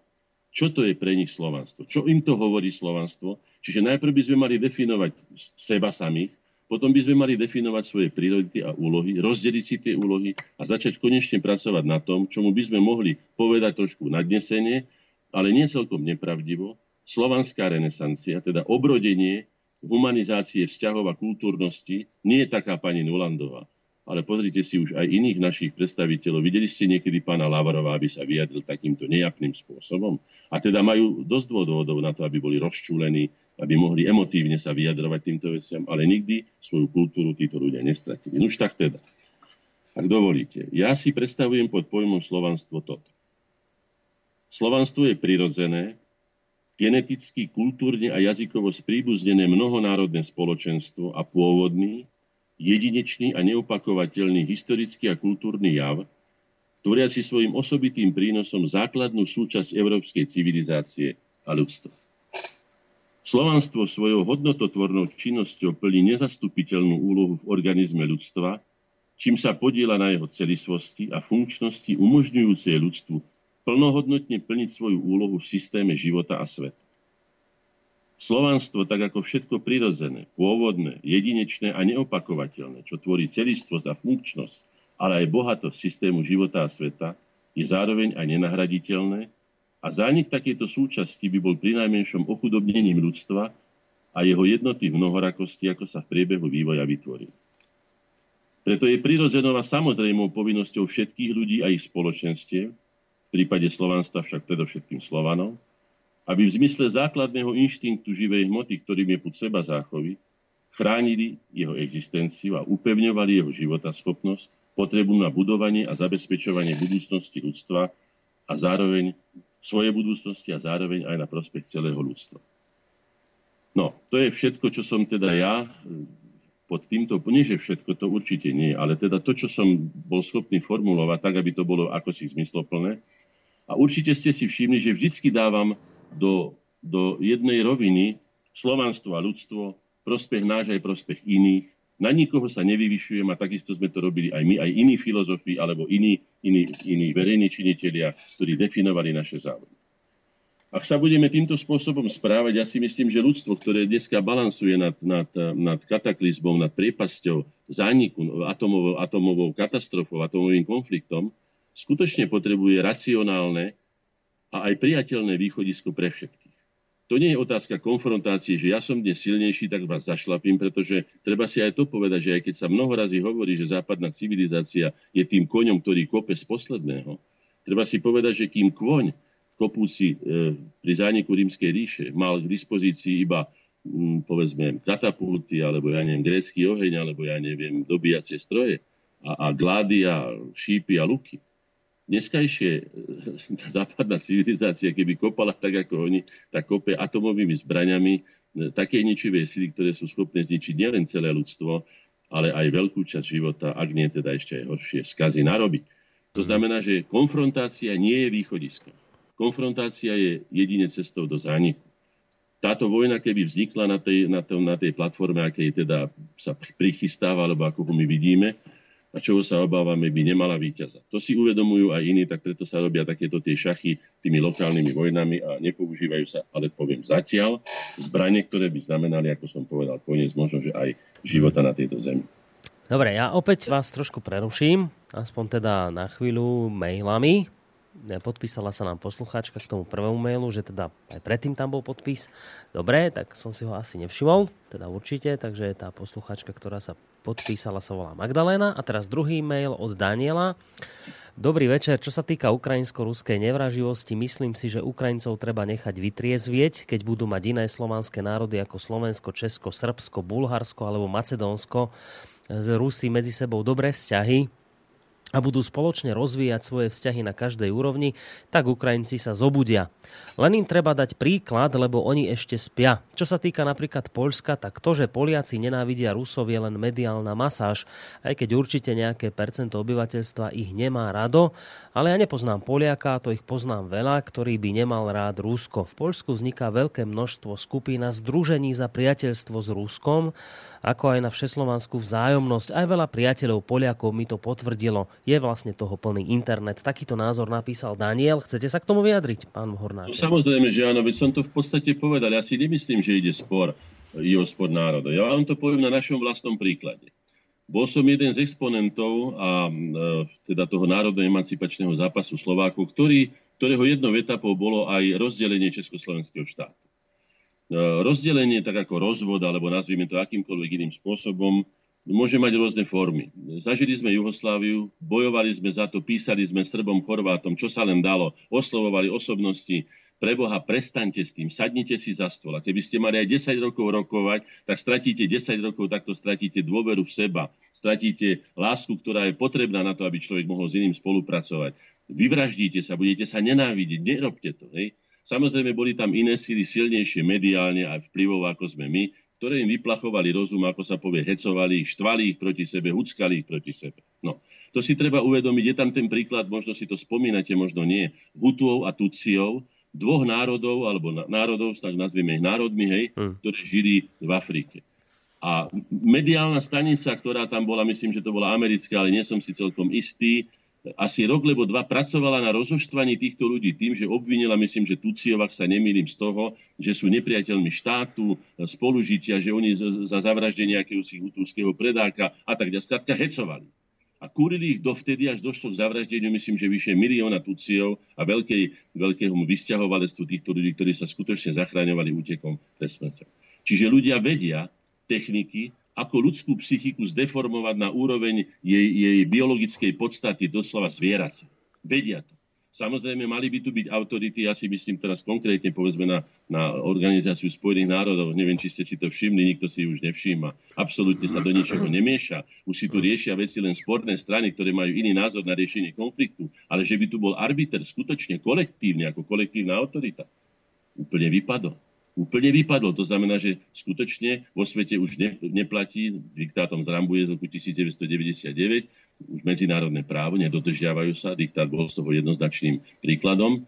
Je tu medzinárodný, dokonca štátny terorizmus, pretože terorizmus, samozrejme, že my odmietame ako Združenia slovenskej inteligencie, ja osobne ako humanista odmietam všetky formy terorizmu ale najhorší zo všetkých terorizmov je štátny a mocenský, respektíve veľmocenský terorizmus, keď sa obuje veľký štát do malého, nazve ho darebáckým štátom len preto, že ho nechce počúvať, zbombarduje ho, zničí mu legálnu vládu, dá mu tam dočasné nejaké, by som povedal, štruktúry, ktoré spôsobia občianskú vojnu, čiže chaos. A to, čo prežívame vlastne teraz, aj tie následky toho všetkého, aj k tomu by som sa rád vyjadril, pretože viem, že tá vaša relácia o tom bola, že vlastne ako je to s tými tzv. teda utečencami a tzv. migrantami. Viete, ja si myslím, že aj toto treba definovať. Pokiaľ si my nedefinujeme presne veci, čo ktorý e, pojem znamená, tak budeme blúdiť a bude si každý vysvetľovať po svojom, čo chce. Hmm. Ja by som si dovolil tomuto povedať zásadné stanovisko, že každý, kto si váži svoju ľudskú dôstojnosť a správa sa zodpovedne, by si mal riešiť svoje problémy doma na svojom území. Ja tiež skutočne, aj keď mám nejaké problémy doma s deťmi, lebo som mal, alebo som nechodil ani za susedom, ani za inými a považoval by som to za poníženie svojej dôstojnosti. To je jedna vec. Každý by mal žiť na úrovni, akú si je schopný vlastnou prácou a tvorbou hodnot zabezpečiť. Teda nezadlžovať sa požička. To, čo robia, to, čo sa stalo módou vo svete. A aj, aj my sme na to už naskočili, ktorí sme boli veľmi konzervatívni. No. A samozrejme to je nahrávka tým, ktorí chcú ovládnuť svet, pretože majú tejto, tejto dlhovej slučke, majú celé národy, majú celé štáty, nehovoriac o miliónoch a miliardách jednotlivcov. Ale predsa však, ak sa však niekto cudzí, ak však niekto cudzí spôsobí problémy iných ich vlasti, čo je vlastne proti charte OSN, ktorá celkom jednoznačne hovorí, že každý medzinárodnoprávny subjekt má právo na svoj štatút vývoja, na svoj rozvoj, ako si to on predstavuje, na svoj spôsob života. To znamená, že nemá mu kto do toho vonkajšou intervenciou zasahovať, ako on má, ako keby som ja prišiel ku vám a povedal by som, vy nebudete variť kapustnicu, vy budete variť vepšo želoknedlo, alebo vy budete tamto, lebo ono. Viete si predstaviť, ako by vás to ponižovalo. To znamená, že ak však niekto spôsobí problémy na, na, na cudzom území, treba uplatniť autoritu Organizácie spojených národov, treba ju oživiť a revitalizovať, označiť jasne vinníka či vinníkov, určiť spôsob nápravy škôd spôsobených agresorom na cudzom území a keď to vinník nebude akceptovať, uvaliť na ňo sankciu. Ako poslednú, teda nie, že kedy si my zmyslíme, že sa nám niekto nepáči a my povieme mimo teba hento, alebo tamto. No. A teraz ešte k tomu, že definujme si, čo sú to utečenci a tzv. migranti. Ja vám poviem samozrejme len svoj názor. Ja nepoviem, že to, čo som povedal, že je Božie a sveté a že to mám pravdu, ale môj názor je ten. V ojedinelých prípadoch sa jednotlivci či skupiny musia pod tlakom okolností uchýliť k odchodu z miesta ohrozenia, aby si zachránili život. To sú skutoční utečenci, či skôr vyhnanci, ktorí si zasluhujú pomoc a podporu, prípadne aj azyl. Nie však doživotní, ale dovtedy, kým sa situácia u nich doma nevyrieši. Sú však aj iní, ktorí vedome zneužívajú cudzie pohostinstvo bez zjavných a opodstatnených dôvodov. Sú medzi nimi dobrodruhovia či úmyselní utečenci pred e, spravodlivosťou u nich doma. To znamená, že môžeme to nazvať pokojne, bez akékoľvek politickej korestnosti, zločincami rôzneho kalibru. A sú však aj takí vypočítavci, ktorí utekajú pred vlastnou zodpovednosťou doma, aby nemuseli riešiť problémy, ktoré si spravidla narobili zväčša sami, a hľadajú lepší a pohodlnejší život. Tí si ani úctu, ani pomoc, ani podporu na úkor hostiteľov nezaslúžia. Ja si myslím, že ak by niekto aspoň takto ako ja definoval tieto veci, aby sme si boli jasní, aj voči komu tu stojíme a čo je skutočne človek, ktorý si zaslúži pomoc, podporu a aj dočasný azyl. A človek, ktorý je špekulant a podvodník, navyše ešte môže mať aj nejaké úlohy od tých, ktorí sa dneska vychvalujú, že tu už majú 5000 bojovníkov Izilu, alebo Ilu, alebo ISU, či ako to nazývajú a vidíme, že nám začínajú vyletovať stanice, alebo ja neviem, zábavné podniky, alebo metra, alebo ja neviem čo, tak to znamená, že čo sme potratili historickú pamäť a my sa čudujeme, že sa takto správajú ku nám muslimov. Ja sa spýtam takto. Prečítal som si knihu, ktorá je dokumentom o listoch, ktoré písali tunajší pašovia a iní hodnostári muslimskí našim, našim, našim grófom, alebo ja neviem, obrancom hradov a tak ďalej. Inak ako prašiví psi a neveriaci ich nenazývali skutočne slušnejšie. A diktovali im jasne ako ľudia, ktorí sú nadradení s tou nadradenickou filozofiou, čo musia urobiť a keď to neurobia, tak ich stiahnu z kože, zaviažu si do ich kože Korán a tak ďalej a tak ďalej. To znamená, že my sa tu netvárme, ako keby sme nevedeli, čo to znamená muslimská ideológia. Najmä táto extrémistická. Darmo sa tu skrývajú, my sme ich tu mali 300 rokov, dlho nám to trvalo, keď sme spojili všetky svoje síly a znovu to boli Slovania na čele s Janom Sobieským, ktorý ich podaril sa odtiaľ to dostať. Trošku vám do toho skočím, zase ja síce dnes veľmi málo hovorím, ale tak dobre, veď to ma, tam malo by to byť o vás, ale už som to nestihol, lebo posluchač, ktorý doteraz čakal na linka, alebo posluchačka medzi tým zložil, tak vás chcem poprosiť, ak teda máte nejakú otázku, Teraz nám zavolajte v tejto chvíli na číslo 048 381 0101. Nemusí to byť samozrejme len otázka. Môže to byť aj nejaký názor, ktorý chcete možno vyjadriť k tomu, o čom v tejto chvíli hovorí pán Hornáček. Ešte raz to číslo sem ku nám, lebo videl som, že z tohto čísla ste nám už dvakrát volali. 048 381 0101, to je číslo, na ktoré nám môžete zavolať. Zatiaľ, ak tam, kým tak spravíte, ja prečítam mail. Prajem krásny večer, nám obom praje, ďakujeme veľmi pekne. Zaujímalo by ma, prečo napriek podobnej kultúre slovenských, eh, slovanských krajín a krajín na západe Európy, vrátane USA, má Západ akýsi dešpekt voči slovanským krajinám a hlavne voči Rusku. Možno je to len môj pocit, nakoniec iste to tak necítia všetci, no nie sme pre Západ nepriateľom číslo 1. Je to preto, že je nás Slovanov veľa a západné krajiny sa boja, že by Slovánia mohli získať väčšiu moc. Ďakujem veľmi pekne za odpoveď. Toto nám napísala Nora. No. Sa vrátim tej pojmológii. Nehovoríme, že krajina má kultúru Ak je krajina kultúrnou, je len preto kultúrnou, že ju kultivuje nejaký národ. To znamená, že hovoríme o tom, že slovenská kultúra, slovanská kultúra, alebo anglická, alebo americká kultúra, ale nehovoríme o krajinách, lebo skutočne to metie pojmy, je to také zabehané, ale skutočne krajina je, je, je geografický pojem, to, ale to nemá nič spoločného s kultúrou ľudskou. No. Dobre, teda odpoviem podľa môjho názoru prečo. Už som povedal, že je tu veľká mentálna rozdielnosť medzi nami a nimi. Prístupe k životu. Ja som definoval Slovákov dávnejšie, keď ešte sme začali tento náš zápas, že Slováci sú národom tvorcov hodnot, ktoré od počiatku našich dejín civilizovali Európu a svet. Je neodtajniteľnou alebo dokázateľnou skutočnosťou, že sme budovali stovky miest.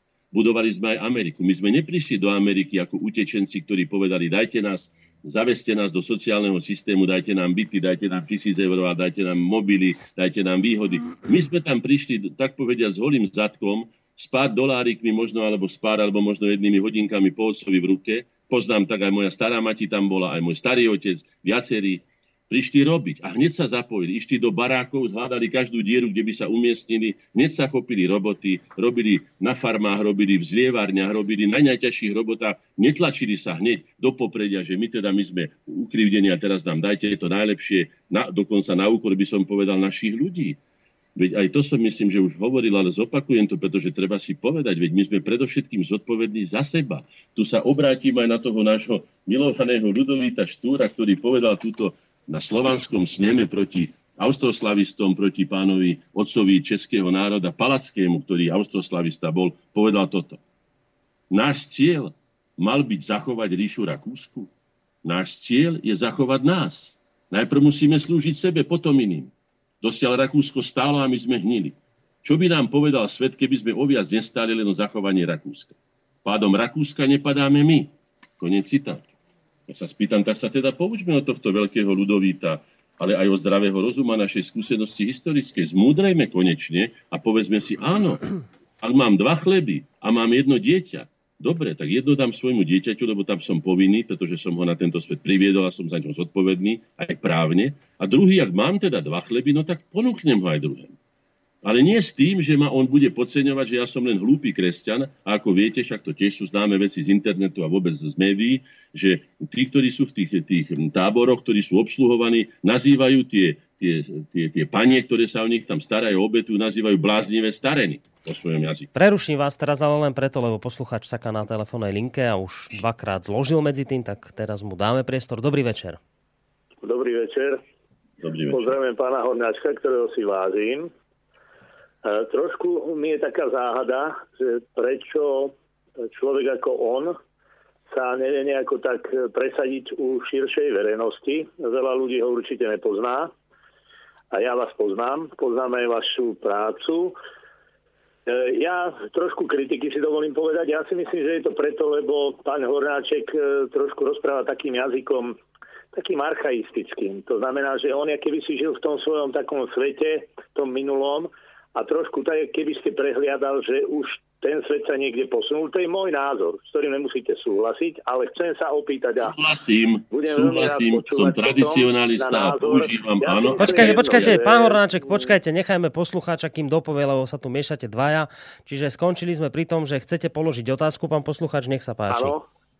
Chcem položiť uh, po, uh, po otázku pánu Horňáčkovi, že podľa mňa e, problém Slovákov je, že si nevieme povedať pravdu sami. E, veľmi sa mi páčil, jedna relácia, slovenský rozhlas to dávalo o Štúrovcoch a e, v podstate tam bolo povedané jedno, že naozaj tí maďarskí poslanci v Horskom sneme vystupovali distingovane, kultivovane. My sme takéto niečo nemali a jeden z mála výnimiek bol práve Štúr, ktorý dokázal naozaj e, vystupovať na úrovni politika napríklad Janko Král, že to bolo e, priam katastrofálne. Jakým spôsobom e, debatovala, ako vystupoval, to je jedna vec. Čiže podľa mňa máme romantizujúce predstavy. Napríklad podľa mňa je romantizujúca predstava aj o tom, že sme budovali Budapešť, budovali sme Ameriku a tak ďalej. No čo sme budovali? Boli sme tam čokli. Obyčajní, my sme tam neboli konstruktéri, návrh, e, inžinieri stavební, ak boli povedzme, že kostoly stavali vo Francúzsku, v Nemecku bol taký seriál, že tam naozaj oni mali staviteľov. My sme staviteľov nemali. My sme mali ľudí, stavbárov, manuálnych robotníkov na stavbe. Ale stavali sme, nebúrali prácu, sme tie domy. Ale neboli sme nositeľia myšlienok. Takže e, budem veľmi počúvať a chcem počuť názor pána Horňačka na toto. Mm, ďakujeme veľmi pekne. Ďakujem, Majte sa do počutia. Pán Hornáček, teda poslucháč hovorí o tom, že my máme problém hovoriť si sami pred sebou alebo povedať si sami pred sebou pravdu, že to je jeden z vážnych problémov Slovákov že si tak neradi hovoríme pravdu sami o sebe, ak som to správne pochopil. Tak čaká Dobre. na toto vašu reakciu. No okamžite, však som už povedal na začiatku. Naším základným heslom je náročnosť, kritickosť a tvorivosť. Náročnosť preto, pretože my, kto iný ako inteligencia by mal byť náročný životu a svetu. Odpoviem ale na tú otázku ešte predtým. Mali sme aj, myslím sa, volá ten staviteľ pán Hudec, ktorý budoval dokonca Šanghaj. V Číne si je známy. Bolo Bansko Bystričan. len tak teraz napadlo. Hej? Mali sme aj významných staviteľov, ale to ešte neznamená, že keď sme sa podielali ako stavební robotníci, palieri, tesári alebo ja neviem, murári, že sme nestavali Budapešť. My sme ju stavali, ale to neznamená, že musíme ako architekti, veď každá robota je dôležitá. Keby ste mali iba mozog, a nemali by ste ruky, nohy, telo a ostatné orgány, aký by ste boli orgán? Kto by postavil? Ani ten architekt darmo ho nakreslí ten dom, ak ho nemá kto postaviť. A zodpovedne ja si myslím, že aj Budapešť, aj Viedeň, aj Praha, ktorú sme stavali, hej, je inou stránkou, je, ktorú sme kritizovali my, a s tom sa teda stotožním s pánom poslucháčom, je tá, že svoje vlastné hlavné mesto, Bratislavu, na hambu no slovom som mal také nepríjemné, skratka, plundrujeme doslova ako sa len do nej zmestí. Keď som sa pýtal primátora Vtáčnika v minulom období, že koľko je smerný rozvoj Bratislavy, povedal mi číslo 730 tisíc obyvateľov. Ja som mu povedal proti otázkou, Milan, a kde to chcete napchať? Veď tie cesty, tie, tie, tie ulice, tie chodníky, sú také úzke, vôbec sú nestavané na tento typ mesta. Prosím, máš pripravené aj nejaké iné lokality, alebo to chce všetko napchať, ako vidíme, že sa zahustie staré mesto, že sa už nedá autom prejsť ani zaparkovať a tak ďalej. To je len jedna z vecí, ktoré my samozrejme v tomto súhlasíme. A teraz sa vrátim k tomu, čo sa pýtal pán poslucháč, že prečo nás podceňujú a v čom sú teda tie naše negatívy. Ja som si ich zoradil, keď sme sa rozdielovali s českým národom, tak som hľadal, čo nám je spoločné a v čom sme rozdielni ktoré sú naše základné vlastnosti, ktoré sú ich a prečo sa nemôžeme dohodnúť v jednom štáte. Ja ich budem teraz čítať. Poprvé, nízka náročnosť k sebe, k životu a svetu, tzv. falošná skromnosť a slabá ambicioznosť raz k vyššej kvalite. Čiže uctievanie priemernosti som to zhrnul do jednej vety. Po druhé, slabé sebavedomie, vyplývajúce z nedostatočného poznania zmyslu vlastných dejín a ochota dať si vnútiť vinu za cudzích, napríklad za fašizmus, čiže komunizmus. Veď sme si to naotlkali my na hlavy a pritom som to povedal jasne a je to pravda dejín. Slováci nevymysleli žiadnu ideológiu typu fašizmu, komunizmu alebo žiadnu diskriminačnú či rasistickú ideológiu, ale boli obeti všetky, obeťami všetky. To znamená, my si nemáme čo vyčítať. Je chybou ale to, že sme si nevytvorili vlastnú, humánnu ideológiu. Myslím, že to je záležitosťou našej generácie. My sme pripravili pre slovenský národ, máme to v našich konferenciách, v našich zborníkoch a tak ďalej. Nebudem to rozťahovať. Ďalej. Vysoká zhovievavosť, tzv. falošná tolerancia voči vlastným negatívam, slabostiam a zlozvykom. Všimnite si, s akou, akou ľahkosťou my pre, pre, preplávame na takým vážnym problémom, ako je napríklad závislosti na alkohole u nás. Alkohol sa stal už spoločenskou drogou, úplne tolerovaný, ponúka sa dokonca aj deťom, už som to videl, že vypisí a dá sa a hento a tamto. Pritom vieme, že je to vnútrobunkový jed, že zabíja teda najmä mozgové buňky a že sme na ňo doplatili sakramensky proti alkoholizovaniu vystúpila rovnako štúrovská generácia ako Hlinkovská, ako doktor Jozef Tiso a ďalší, ktorí si vážili slovenský národ a pomáhali mu, uvedomovali si, čo za nešťastie je tá falošná tolerancia, povedzme k tomuto. Čiže falošná zhovievavosť. Ďalej, Neúcta k vlastným hodnotám národného dedistva, materiálnym aj duchovným. Ľahké vzdávanie sa vlastného jazyka, kultúry, ale aj identity. Spontánna ochota asimilovať sa. Ak to neviete, poviem vám to, že prvým Austrálčanom bol Slovák. To znamená, že prvým človekom, ktorý z celého sveta chodili osídlovať Austráliu, prvý, kto sa vzdal svojej vlastnej národnosti slovenskej, bol Slovák. A dneska má aj tabulku, myslím, v Kemberskom alebo neviem, ktorom parku tam, ako, ako teda na obdiv, ale v úvodzovkách na obdiv, že skrátka mu bola lahostána jeho, jeho slovenská identita. Poďalšie, nad, nadpriemerná ústretovosť voči cudzím požiadavkám, prispôsobivosť a výrazná ochota slúžiť a pomáhať iným. To je to, čo sme, že obetovať sa. No a za koho sa mám obetovať? Dokedy budeme cediť vlastnú krv za cudzie záujmy? Dokedy budeme pod cudzími zástavami na cudziu slavu bojovať? Už nás to neprestalo baviť? Ja, to je moja otázka. Samozrejme, mňa to už prestalo baviť dávno. A keď mi otec mnoho razy hovoril, ešte vychovaný tou starou, tým starým spôsobom, nič nehovor, drž hubu a plň si svoje povinnosti. Ja som na to povedal, otec, ale ja chcem vedieť, aký zmysel má moja robota a pre koho je to robené. Prečo nebudem pliesť bič na to, aby ma niekto ním mlátil po chrbte. No, tak to len ako na. Potom ďalej, vysoká citovosť, ale podpriemerná citlivosť až lahostajnosť voči nášmu zneužívaniu a ponižovaniu iným. Je to nedostatok hrdosti, jedným slovom povedané. Slabý pocit spolupatričnosti a potreby vzájomnej spolupráce pri riešení vlastných problémov neochota obetovať sa za vlastné, národné, spoločné záujmy a hrdinstvo vynútené až krajným ohrozením, napísal som si tu, až keď horí Moskva. Až vtedy sme ochotní sa potom házať po tanky, miesto toho, aby sme uvažovali preventívne o našej obrane a zabezpečovali svoju bezpečnosť už na 10, 20, 30 rokov dopredu. O tom bude naša konferencia, pretože niečo robiť s tým musíme, pretože sa skutočne stratíme nielen, nielen, nielen z európskeho kontinentu, ale stratíme sa aj z dejín, keď sa budeme takýmto spôsobom správať. Poďalšie, pohodlnosť pri vytváraní preventívnych opatrení, no to som už vlastne naznačil, a strategických projektov vlastných perspektív a ich alternatív. Malý národ, alebo málo početný národ, aby som to nepovedal, malý národ neexistuje. Málo početný národ, ako sme my, musí mať niekoľko alternatív. Keď udru správa, čo urobím? Keď zľava, čo? Keď nás budú bombardovať, čo? Vieme my teraz, keď vidíme, že svet stojí nad okrajom svetovej katastrofy vojnovej, povedali nám naši predstavitelia, kde budeme utekať so svojimi deťmi, so svojimi mamičkami, so svojimi, so svojimi ženami? Kam ich skrieme? Kde ich budeme ošetrovať? Máme nejaké kryty? Máme nejakú stratégiu? Máme vôbec niečo také? Ja o ničom neviem. A to sa o to starám od rána do večera. Ďalej, nerealistický pohľad alebo nerealistický odhad síl, to znamená, že podceňovanie súperov. K tomuto sa zastavím a poviem jednu, jednu, jednu vetu alebo jednu definíciu. Základ väčšiny prehier je v podceňovaní súper my nepodceňujeme ani situáciu, ktorá tu je. Skutočne vysoko výbušná môže sa jedného dňa stať, že automatické systémy zareagujú na nejaký možno aj falošný podnet a začne to lietať nad našimi hlavami a my sa tvárime, akože, akože nič sa nedeje. Trošku mi to pripomína holuby na streche, keď sa objavia sokoly u mňa tuto pri slovenskom rozhlase a vedia veľmi dobre, musia vedieť tie holuby, že sú potravou tých sokolov, oni si ich ani nevšimnú. Ďalej sa pária, ďalej si vrkútajú, vedia svoje, svoje spory, vedú a tak ďalej. Čiže podceňovanie súperov, pozor na to. Potom pomalosť a časová oneskorenosť za vyspelým svetom. Časté podliehanie fikcií, že á, času máme dosť, neboj sa nič, ešte si dajme jeden, alebo dva, alebo desať. Poďalšie, vedecká, technologická, ale aj technická zaostalosť za svetovým vývojom, najmä slabá aplikácia technických objavov v praktickom živote spoločnosti, častá politická závislosť na cudzích ideológiách a doktrínach, až odkázanosť na cudzie projekty a mocenské iniciatívy.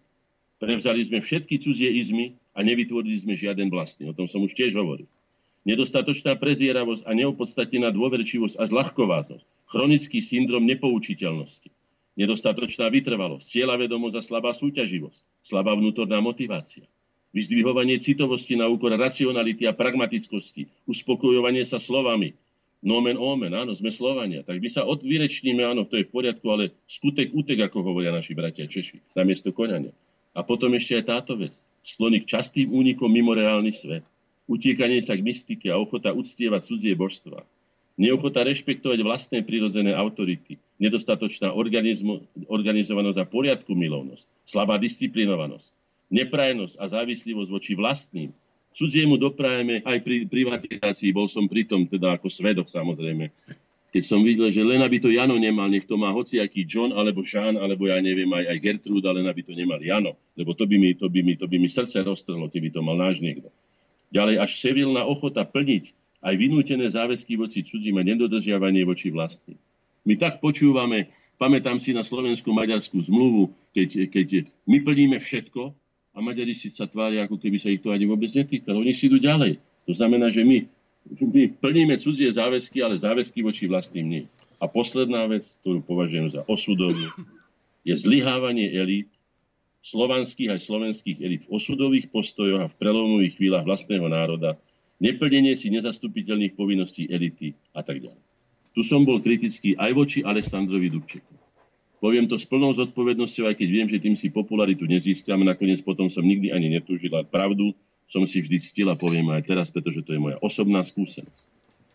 Pán Dubček sa nezapojil do národného emancipačného zápasu svojho národa teraz, v tomto najnovšom období, keď sa uzatvárala táto etapa, keď sme ho potrebovali ako sol. Viete si predstaviť, že by sa Alexander Dubček, ktorému ponúkal eh, Vladimír Mečer, o tom sú svetkovia, žijúci svetkovia, ponúkal mu prezidenta Slovenskej republiky a on povedal, že nie, lebo že on nevie preklenúť sebe to, že on si vie predstaviť len spolužitie českého a slovenského národa v jednom štáte.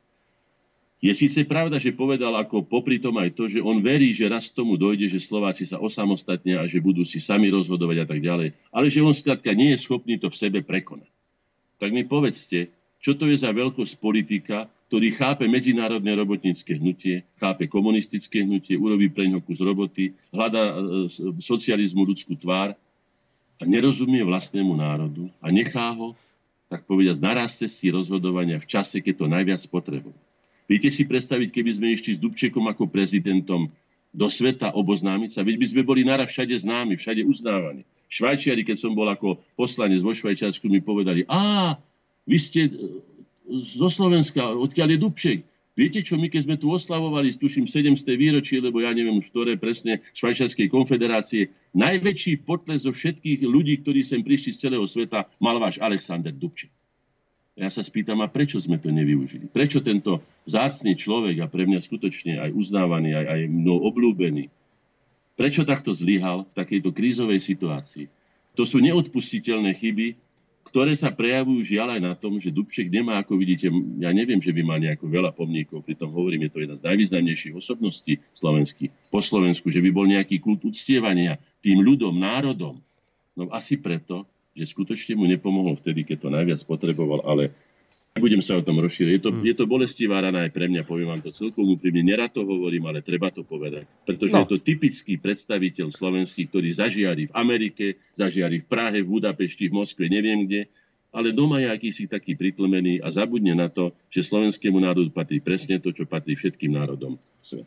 No, keď, keď už dnes hovoríme o slovanstve a svete súčasnosti, tak aby to bolo také naozaj multislovanské, tak dáme si teraz pre zmenu hudobnú prestávku v podaní srbskej pesničky a po nej sa vám prihlásime opäť, vážení poslucháči. Pôjdeme do záverečnej polhodinky našej dnešnej relácie.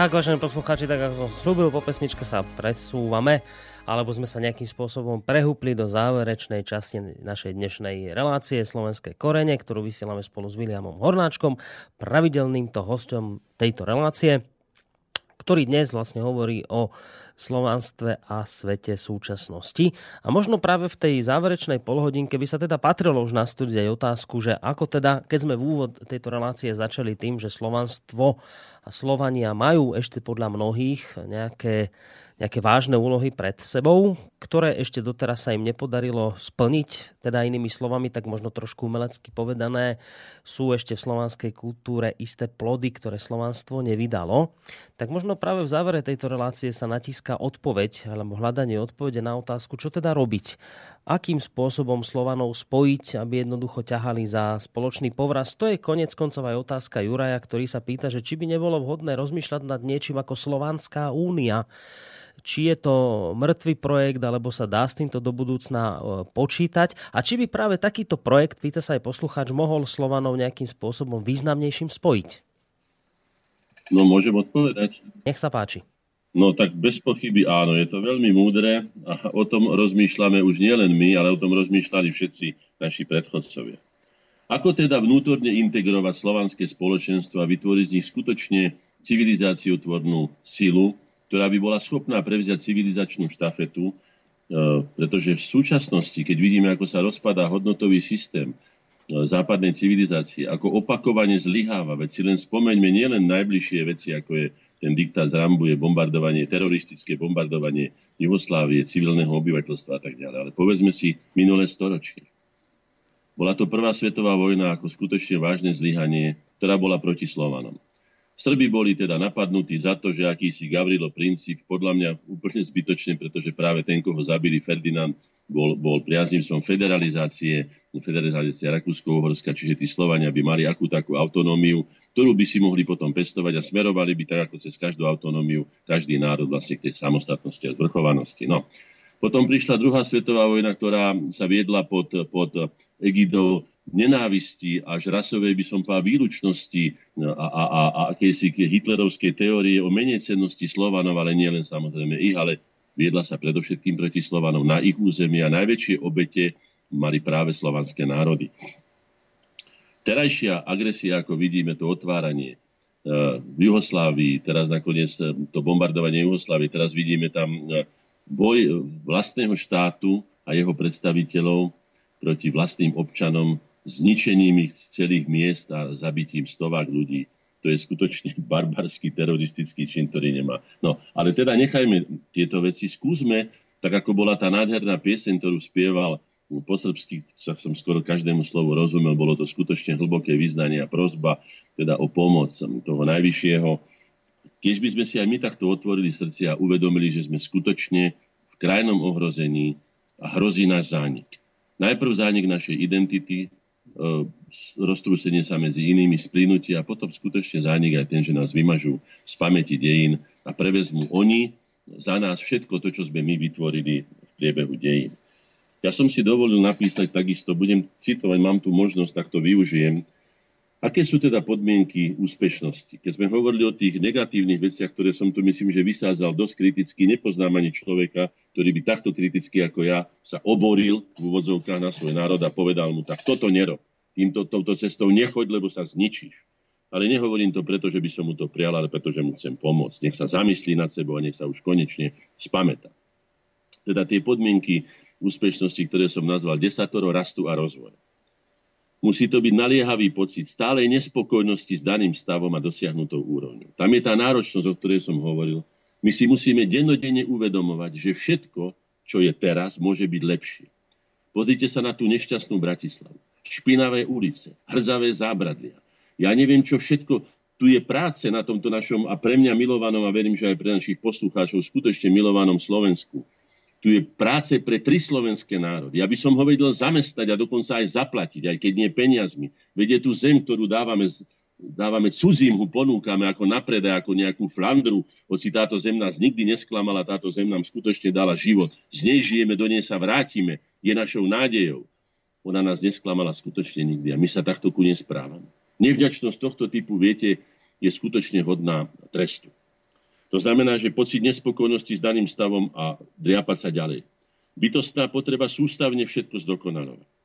Úprimná túžba dosiahnuť ideál. Ja sa spýtam, aké máme ideály. Mať sa dobre, vidieť celý svet, mať jachtu, alebo ja neviem, lietadlo, lebo ja už neviem po čom všetkom, najnovší model auta, alebo ja neviem čo všetko. Po...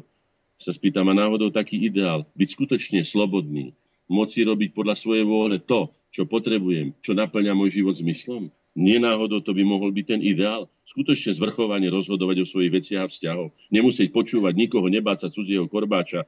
To nie je náhodou ideál, ktorý je hodný dosiahnuť. Poďalšie, po štvrté, nezlobná vôľa prekonávať prekážky. Veď si musíme uvedomiť, že túto nádherne povedal v tej svojej prvej vete, ktorou charakterizoval celé svoje, celú svoju štúrovskú generáciu. My chytili sme sa do služby ducha a preto musíme prejsť cestu života trnistu. On si uvedomoval, že osudom inteligencie, intelektuála, človeka náročného je protiprúd, nie konformnosť mocou, ťaženie z moci, výhody, užívanie si života. Ďalej, tá prekonávať prekážky. Okrem toho, ja si myslím, že pre tvorivý mozog je ťažká krížovka, by som povedal, nezlobná, mi sa to stalo pár razy, som nebol schopný tú, tú krížovku, tak som aj dva dní kolo nej krúžil a keď som mu konečne zlomil, konečne som teda dosiahol. To bola radosť, nie že urobiť krížovku takú, ktorú za 10 minút ja vyrieším. To nie, je, to nie je pre mňa práca. Ďalej hlboká viera v seba, vlastné síly a schopnosti. Nevyvratiteľné presvedčenie o správnosti svojho konania. Keby som ja nebol takto presvedčený, ako som o tom, že to, čo robím, je potrebné pre môj národ, ale aj nielen pre môj národ, lebo keď môj národ bude spokojný, budú spokojní aj širšie okolia a nakoniec v konečnom dôsledku to nemôže poškodiť ani ľudstvu. To znamená, nekonám proti nikoho záujmom. Vždy sme si povedali, že základnou doktrínou nášho konania je nie proti niečomu, ale za niečo. Po siedme, pestovaná odolnosť vzdorovať presile a nikdy sa nevzdáva. Veď my si musíme uvedomiť, že proti nám stojí 7,5 miliardy rôznych záujmov. Rozhodne nie našich, teda cudzích záujmov.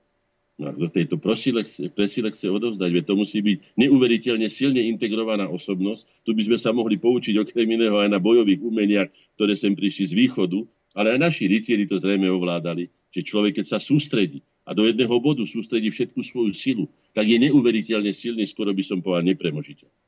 Po 8. Cieľa vedomá vytrvalosť pokračovať vo vytýčenej ceste za každých podmienok že prší, že sme chudobní, že nás nemajú radi, že sme neznámi. To sú všetko vedľajšie veci. Dôležité je, pomáha nám to e, zvýšiť kvalitu svojho života? Ak áno, tak potom ideme ďalej. Po deviate, programová náročnosť voci sebe, životu a svetu. A po, po desiate, príkladná múdrosť ako odkaz našim nasledovníkom. Ja sa spýtam, čo ja by som mohol nechať tak asi najlepšie, a v rozprávkach sa často o tom hovorí. Čo by som im mohol nechať? Hrudu zlata? No nemám ju. Auto tiež nemám. Ja neviem, čo by som mohol nechať tak svojim deťom. Ale ak im nechám dobrý príklad života, tak si myslím, že viacej som im ani nemohol nechať. No to je všetko, čo by som povedal tým všeobecným podmienkam. Podmienky úspešnosti. A na čo to všetko robíme? Získanie a zabezpečenie slobody, nezávislosti, suverenity, vlastnej štátnosti. A v čom? V čom to spočíva? Zameranie sa na energetickú potravinovú sebestačnosť, ale viete ešte na ktorú sebestačnosť, alebo na ktorú bezpečnosť? Intelektuálnu. O tom sa nehovorí. Veď nám tisíce našich detí vychovaných a vyštudovaných na našich školách uteká slúžiť do cudzích záva. Nám chýbajú tie deti. Nám chýbajú, my sme do nich vložili peniaze aj nádeje. Ako je to možné, že vyháňame vlastné deti a nemáme pre nich pracovné príležitosti? Čo je to za lahostajnosť našich predstaviteľov? Veď je to hanebné, je to dokonca samovražené. Takže poďme teda k tým veciam, ktoré by sme ja osobne navrhoval, čo by sme teda mali robiť. Mm. Upevňovanie našej štátnosti a jeho medzinárodnej autority ako suverénneho, demokratického a právneho štátu. Aby sme skutočne, keď prídu Švajčiari, ja si to aspoň tak pamätám, keď niekde prišli Švajčiari, už môže si o nich myslieť, kto chce, čo chce, vždy tak ako sa, á, Švajčiari, hm, tak to bude niečo zaujímavé, no, to je nejaká, to je skutočne tá vysoká kvalita. Keď príde, ja neviem, od nás človek, no neviem, nebudem to teraz hodnotiť. Zabezpečovanie územnej celistvosti a nedotknutelnosti hraníc. Viete, keď pílili naše hranice, neviem, či to bol Gašparovič, alebo to bol Fico, e, s premiérom, alebo ja neviem, prezidentom Rakúska. Zúfalo som sa díval a, a kričal som na tú obrazovku. Čo ste sa zbláznili? Veď my sme stáročia bojovali o, o to, aby sme si mohli ohraničiť vlastné územie. Hoci je už redukované, nie je také, aké sme pôvodne my Slováci vlastne zaberali. Ale predsa len naše, máme ho na vlastníctve. A vy pílite tú, tú závoru. Prečo ho ničíte? Veď ho dvihnite, dvihnite, otvorte, tak ako ja, keď niekto mi zazvoní, dobre, ja otvorím dvere, ale nevylavujem ich z pantov, nevyhazujem ich, nepílim ich, nedestrujem ich. A či ja viem, čo ten, čo prišiel, či splní slova, čo slúbil, či tá Európska únia bude taká, ako že vidíme, že teda vonkoncom nie je, ako nám bolo slubované. A nezišla by sa nám náhodou teraz tá závora, ktorú by sme z toho zdvihnutého prsta, ktorý by hovoril, tu som závora a keď bude, e, nebudete dodržiavať, čo ste slúbili, tak sa znovu zatvorím nezišla by sa nám, prečo ho rozpílili. Viete čo, to je skutočne nepoznanie vlastných dejín a neúcta k vlastným dejinám. Ja neviem k tomu nájsť ani slova, ale už robím, čo teda vládzem. Ďalej. Ochrana zdravia a podporu všestranného rozvoja obyvateľstva. Zameranú na vysokú vzdelanosť spolu s výchovou v duchu pravdivého odkazu vlastných dejín. Jednou z najsilnejších zbraní našich všetkých neprajníkov bolo to, že nám pomiatli dejiny. Nám vybrali to podstatné z našich dejín a ja som dlho rozmýšľal nad tým, a pomohol mi veľmi král Rastislav, že čo vlastne je zmyslom našich dejí. A pýtal som sa to aj mnohých historikov a nevedeli mi odpovedať, nebudem ich menovať, sú to profesionáli nám. A ja som im povedal, viete, čo je zmyslom slovenských dejí. A myslím si, že aj iní, ale hovorím teraz za nás. Aby sme si mohli skutočne zvrchovane, slobodne rozhodovať o svojich veciach a vzťah. Ono sa zdá, že to nie je veľa. Ale si predstavte, že doteraz nám rozkazoval kadekto, aj tomu Rasticovi. Zopreli sa porazili ich, udržali čosi. Potom ho zabili. A potom prišiel Svetoplu, ktorý zradil tohto rascica. Hej. Aj tomuto potom odplatili, vrátili ho naspäť. Celý život musel bojovať o to. Nakoniec po jeho smrti sa to všetko rozpadlo. Tisíc rokov sme mali chomút, alebo aj jarmo na krku. Takýto osud my sa nemáme na čom poučiť. Prečítajme si teda naše rozprávky, naše porekadla, naše múdrosti. Všetko tam je. Všetko, ako keby sme mali kráľov nepretržite našich, ako keby sme žili na kráľovských dvoroch. Všetko sa to odohralo síce na sediackom dvore, ale nie menej múdro. A všetko tam je, čo potrebujeme pre dôstojný život. Tá intelektuálna bezpečnosť, to som už povedal, to je nespierne dôležité. To znamená dôsledné využívanie intelektuálneho potenciálu a špičkových technológií zabezpečiť si potravinovú bezpečnosť. Choďte sa pozrieť a spýtajte sa na slovenské potraviny, ako živoria prvovýrobcovia. A my sme tu predali svoj trh cudzí a tu budeme my jesť, ja neviem, aké maslo, ja neviem, vymyslím si francúzske, my nemáme do svojho masla. My sme na ňom vyžili, keď sme boli najchudobnejší na mlieku a masle a na zemiakoch, alebo ja neviem, na prose, alebo na čom sme vyžili. A nie sme horší ako iní. Potom dosiahnutie vnútornej integrácie Slovenska, Slovenska ako nevyhnutného predpokladu úspešnosti. Tá vnútorná integrácia je v tom, že si to hneď všimnete. Vnútorná integrácia je posilnenie vnútorných väzí. Si všimnite dve mužstva, alebo dvoch. Ten Djokovič, myslím, Novak Djokovič sa volá ten, ten Srb. No, tenista, no, tenista. Teraz no. momentálne akože najlepší, najlepší tenist. Ten, keď sa postaví na kurt, tak všetci vedia, že prišiel vyhrať. My nemôžeme pripustiť, aby som prepustil okamžite trénera, ktorý povie do televízie, viete, prišli sme uhrať remízu a bude to pre nás úspech. Ty tu nemáš čo hľadať. Ty si trénoval na to celý rok a máš na to podporu a neviem čo všetko, aby si išiel vyhrať. Ty ideš vždycky vyhrať a keď prehráš, musíš prehrať preto, že ten druhý tiež prišiel vyhrať a bol z hodov okolností lepší. Ale nie preto, že si prišiel uhrať remízu, alebo nedaj Bože povedať, že však aj 3-2 není až taká veľká pre. No, toto sú všetko veci, ktoré musíme odstrániť zo svojej povahy. My, ak sa chceme dostať na, ďalej, tak ako každý iný, to sa týka každého, musíme sa zbaviť predovšetkým vlastných negatív, o ktorom som hovoril, a vytvoriť si vlastnú, z našej vlastnej povahy, slovanskej povahy, vyplývajúcu, prirodzene vyplývajúcu e, koncepciu vlastného života. Teda žiť podľa seba. Ja si neviem predstaviť, prečo ja by som mal žiť v Texaskách, ja texasky zásadne nenosím, len preto, pretože nemajú nič spoločné s mojou kultúrou. Ja som sa nenarodil ako americký kraviar, ja proti ním nič nemám ale ja som sa takto nenarodil a nebudem nosiť. Okrem toho je to veľmi nezdravé, je to, je to celtovina, je to, je to zafarbené veľmi nálasnejšou látkou, je to nepriedišné, nebudem o tom, je to veľmi úzke na to, nevyvíjajú sa tam náležitosti, ktoré sú veľmi potrebné pre, pre človeka, okrem iného, okrem hlavy, aj to polhavie je veľmi dôležité. Vidíte, ako na ňom zlyhávame, že nie sme schopní sa vyrovnať s tým, že muslimovia prídu s 12 či 15 deťmi a my sporo máme jedno dieťa alebo dve a dokonca single sa stalo dokonca akýmsi ideálom pre niekoho alebo jedno dieťa v 40 už v úrovni babky a detka a tak ďalej. Sami si kopeme hrob a sami si hážeme polena pod nohy. Ak toto ne, sa tohto nezbavíme, tohto samovražedného komplexu voči sebe, tak nás nečaká dobrý osud, ale my sme sa, my sme sa rozhodli proti tomu postaviť. Ja si myslím, že je to základnou úlohou slovenskej inteligencie, aby sme nepatrili k tým elitám, ktoré doteraz rádzali nielen slovenský, ale aj slovanský národ, teda nielen slovenský národ, ale aj Slovanov, pretože myslím, že pánovi Chelemendíkovi som to hovoril, že je pre mňa nepriateľné aj z lingvistického hľadiska, aby sa základ ruskej spoločnosti, teda sedliak, nazýval mužik. Mužik je ponižujúce, mužik je ako trpazlík, mužik je kto? To není ani chlop, ani muž. Čo je to mužik? Ale som povedal, to ste si vydali také meno. Jasne poukazuje na to, ako pohrdáte tým, na ktorom stojí celá vaša, celá vaša veľká, mohutná Rus.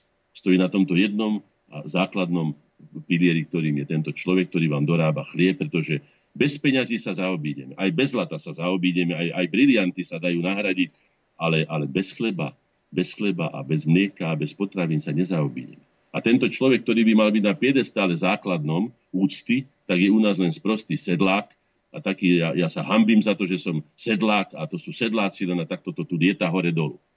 Ale naraz ten bankár, ktorý nič iné nerobí, len šuští peniazmi, ktoré nikomu nič neprináša, ako vidíme, len obyčajne ústrky a, a, roz, rozpumpovávajú svetové konflikty a vojny, to je základná potrava, ste to počuli aj v tisícročnej včele, čo treba na vojnu. Peniaze, peníze, penieži. Áno. Títo ľudia nemajú vzťah takýmto hodnotám a toho sa treba zbaviť a treba urobiť poriadok v hodnotovom systéme. A teraz, viete, pokiaľ sa nezmenia vzťahy k hodnotám, som to hovoril mnohokrát, my musíme zmeniť základný svoj, základnú svoju hierarchiu hodnot. Na prvom mieste sa musí dostať život, jeho hodnoty, človek, kultúra. Nie peniaze, nie zisk.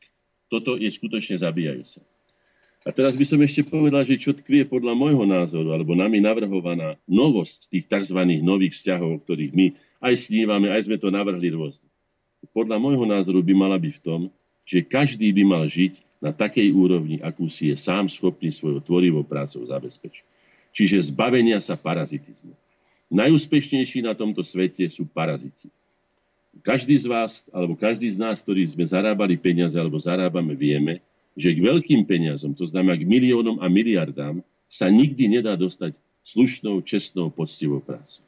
To znamená, že môžeme celkom pokojne povedať o všetkých, ktorí vlastnia tieto peniaze, že sú to podvodníci a možno, že aj zločinci. Mnohí z nich určite áno, pretože manipulujú týmito peniazmi, prostredníctvom týchto peňazí vôľu iných ľudí a mnohorazí ich aj zbavujú nádeje alebo dokonca aj života. Otvárajú s nimi vojny, robia politické pakty a tak ďalej. Je to, ja tomu hovorím, že nemorálne množstvo peňazí.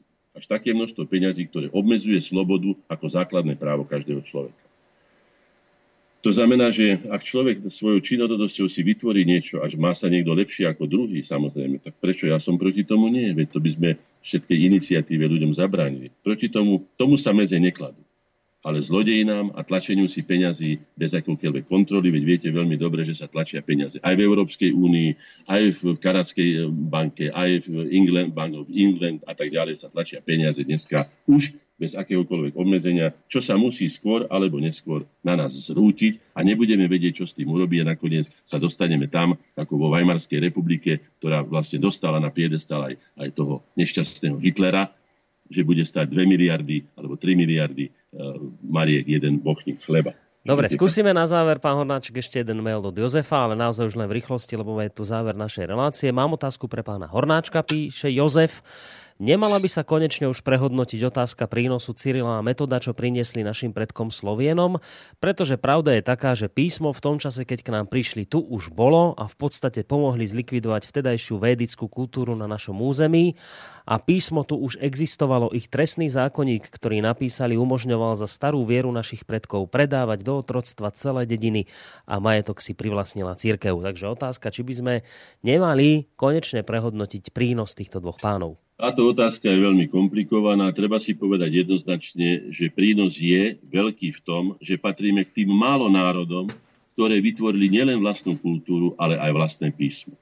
Málo ktoré národy, zoberme si povedzme Američania, nemajú ani vlastný svoj jazyk. Jej prebrali povedzme angličtinu alebo iné národy. Povedzme, ja neviem, celá Južná Amerika hovorí teda španielsky a tak ďalej. To znamená, že dostali sme sa tým, že sme sa že sme, že sme vlastne mali darované, alebo teda, že to bolo naše písmo, sme sa dostali medzi najvýznamnejšie kultúrne národy sveta a vlastne sa staroslovenčina, nie staroslovenčina, ani slovieni, staroslovenčina sa stala jedným z liturgických a literárnych aj, aj diplomatických jazykov vtedajšej Európy, čo bolo v dobe, keď sa na anglickom dvore hovorilo len francúzsky, alebo sa hovorilo latinsky, takisto na francúzskom dvore, čiže ja osobne to považujem prevažne za úspech.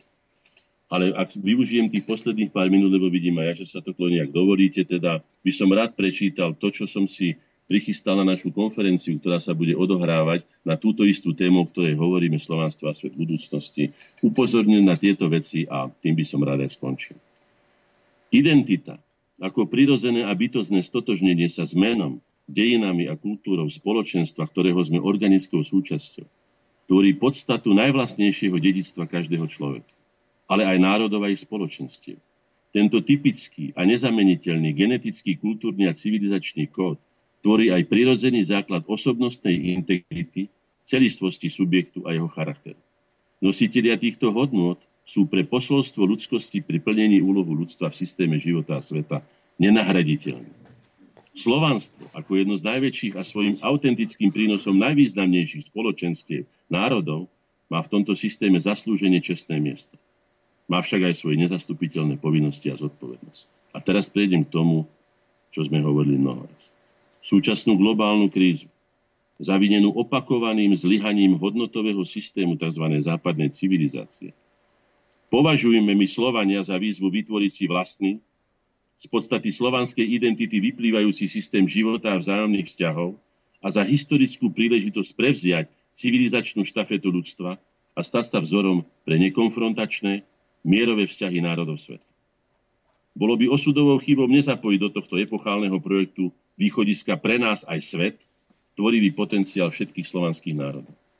Uskutočnenie tejto tzv. slovanskej renesancie ako obrody humanizácie vzťahov a kultúrnosti Tiež by sa stalo zdrojom motivácia novej zodpovednosti pri naplňaní zmyslu nášho života a vytváraní perspektív pre jeho budúcnosť, ale aj budúcnosť ľudstva. To by som si prijal. Mm. Ďakujeme veľmi pekne za tieto slova. A toto sú vlastne už zrejme slova, ktorými sa aj v rámci tejto našej dnešnej relácie rozlúčime, lebo pri pohľade na hodiny vlastne už ani inú možnosť nemáme. Takže ja vám veľmi pekne ďakujem, pán Hornáček, za to, že ste si našli čas a že ste sa s našimi poslucháčmi samozrejme podelili o tieto informácie. Dnes to teda bolo zo Skypeu, uvidíme možno už na budúce, tej budúce relácie priamo, či už odtiaľto alebo z Bratislavského štúdia. V každom prípade ešte raz veľmi pekne ďakujem pravidelnému hostovi relácie Slovenské korene, pánovi Viliamovi Hornáčkovi. Majte sa pekne do počutia. Ďakujem a ja do počutia. Všetko dobre prajem. Tak, no a samozrejme, my vážení poslucháči, my sa ešte počuť e, budeme. Teraz si dáme takú asi hodinku a pol prestávku. No a potom e, večer e, s Vlkom budeme rozoberať aktuálnu situáciu okolo zostrelenia ruského lietadla tureckou stranou. Takže samozrejme, pokiaľ vás táto téma zaujíma, tak ostaňte s nami naďalej. V tejto chvíli sa s vami lúči Boris Koroni, ale vravím, ešte sa počuť budeme. Takže zatiaľ sa majte pekne a do počutia. Hej, po čorný lihor, od daždi kudry mnoho, hej, odpal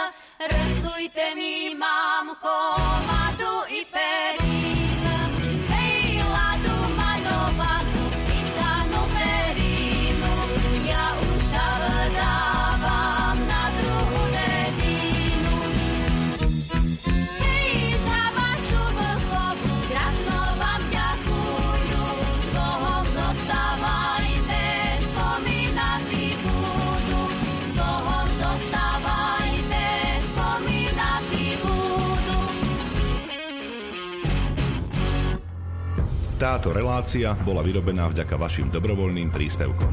Ďakujeme za vašu podporu.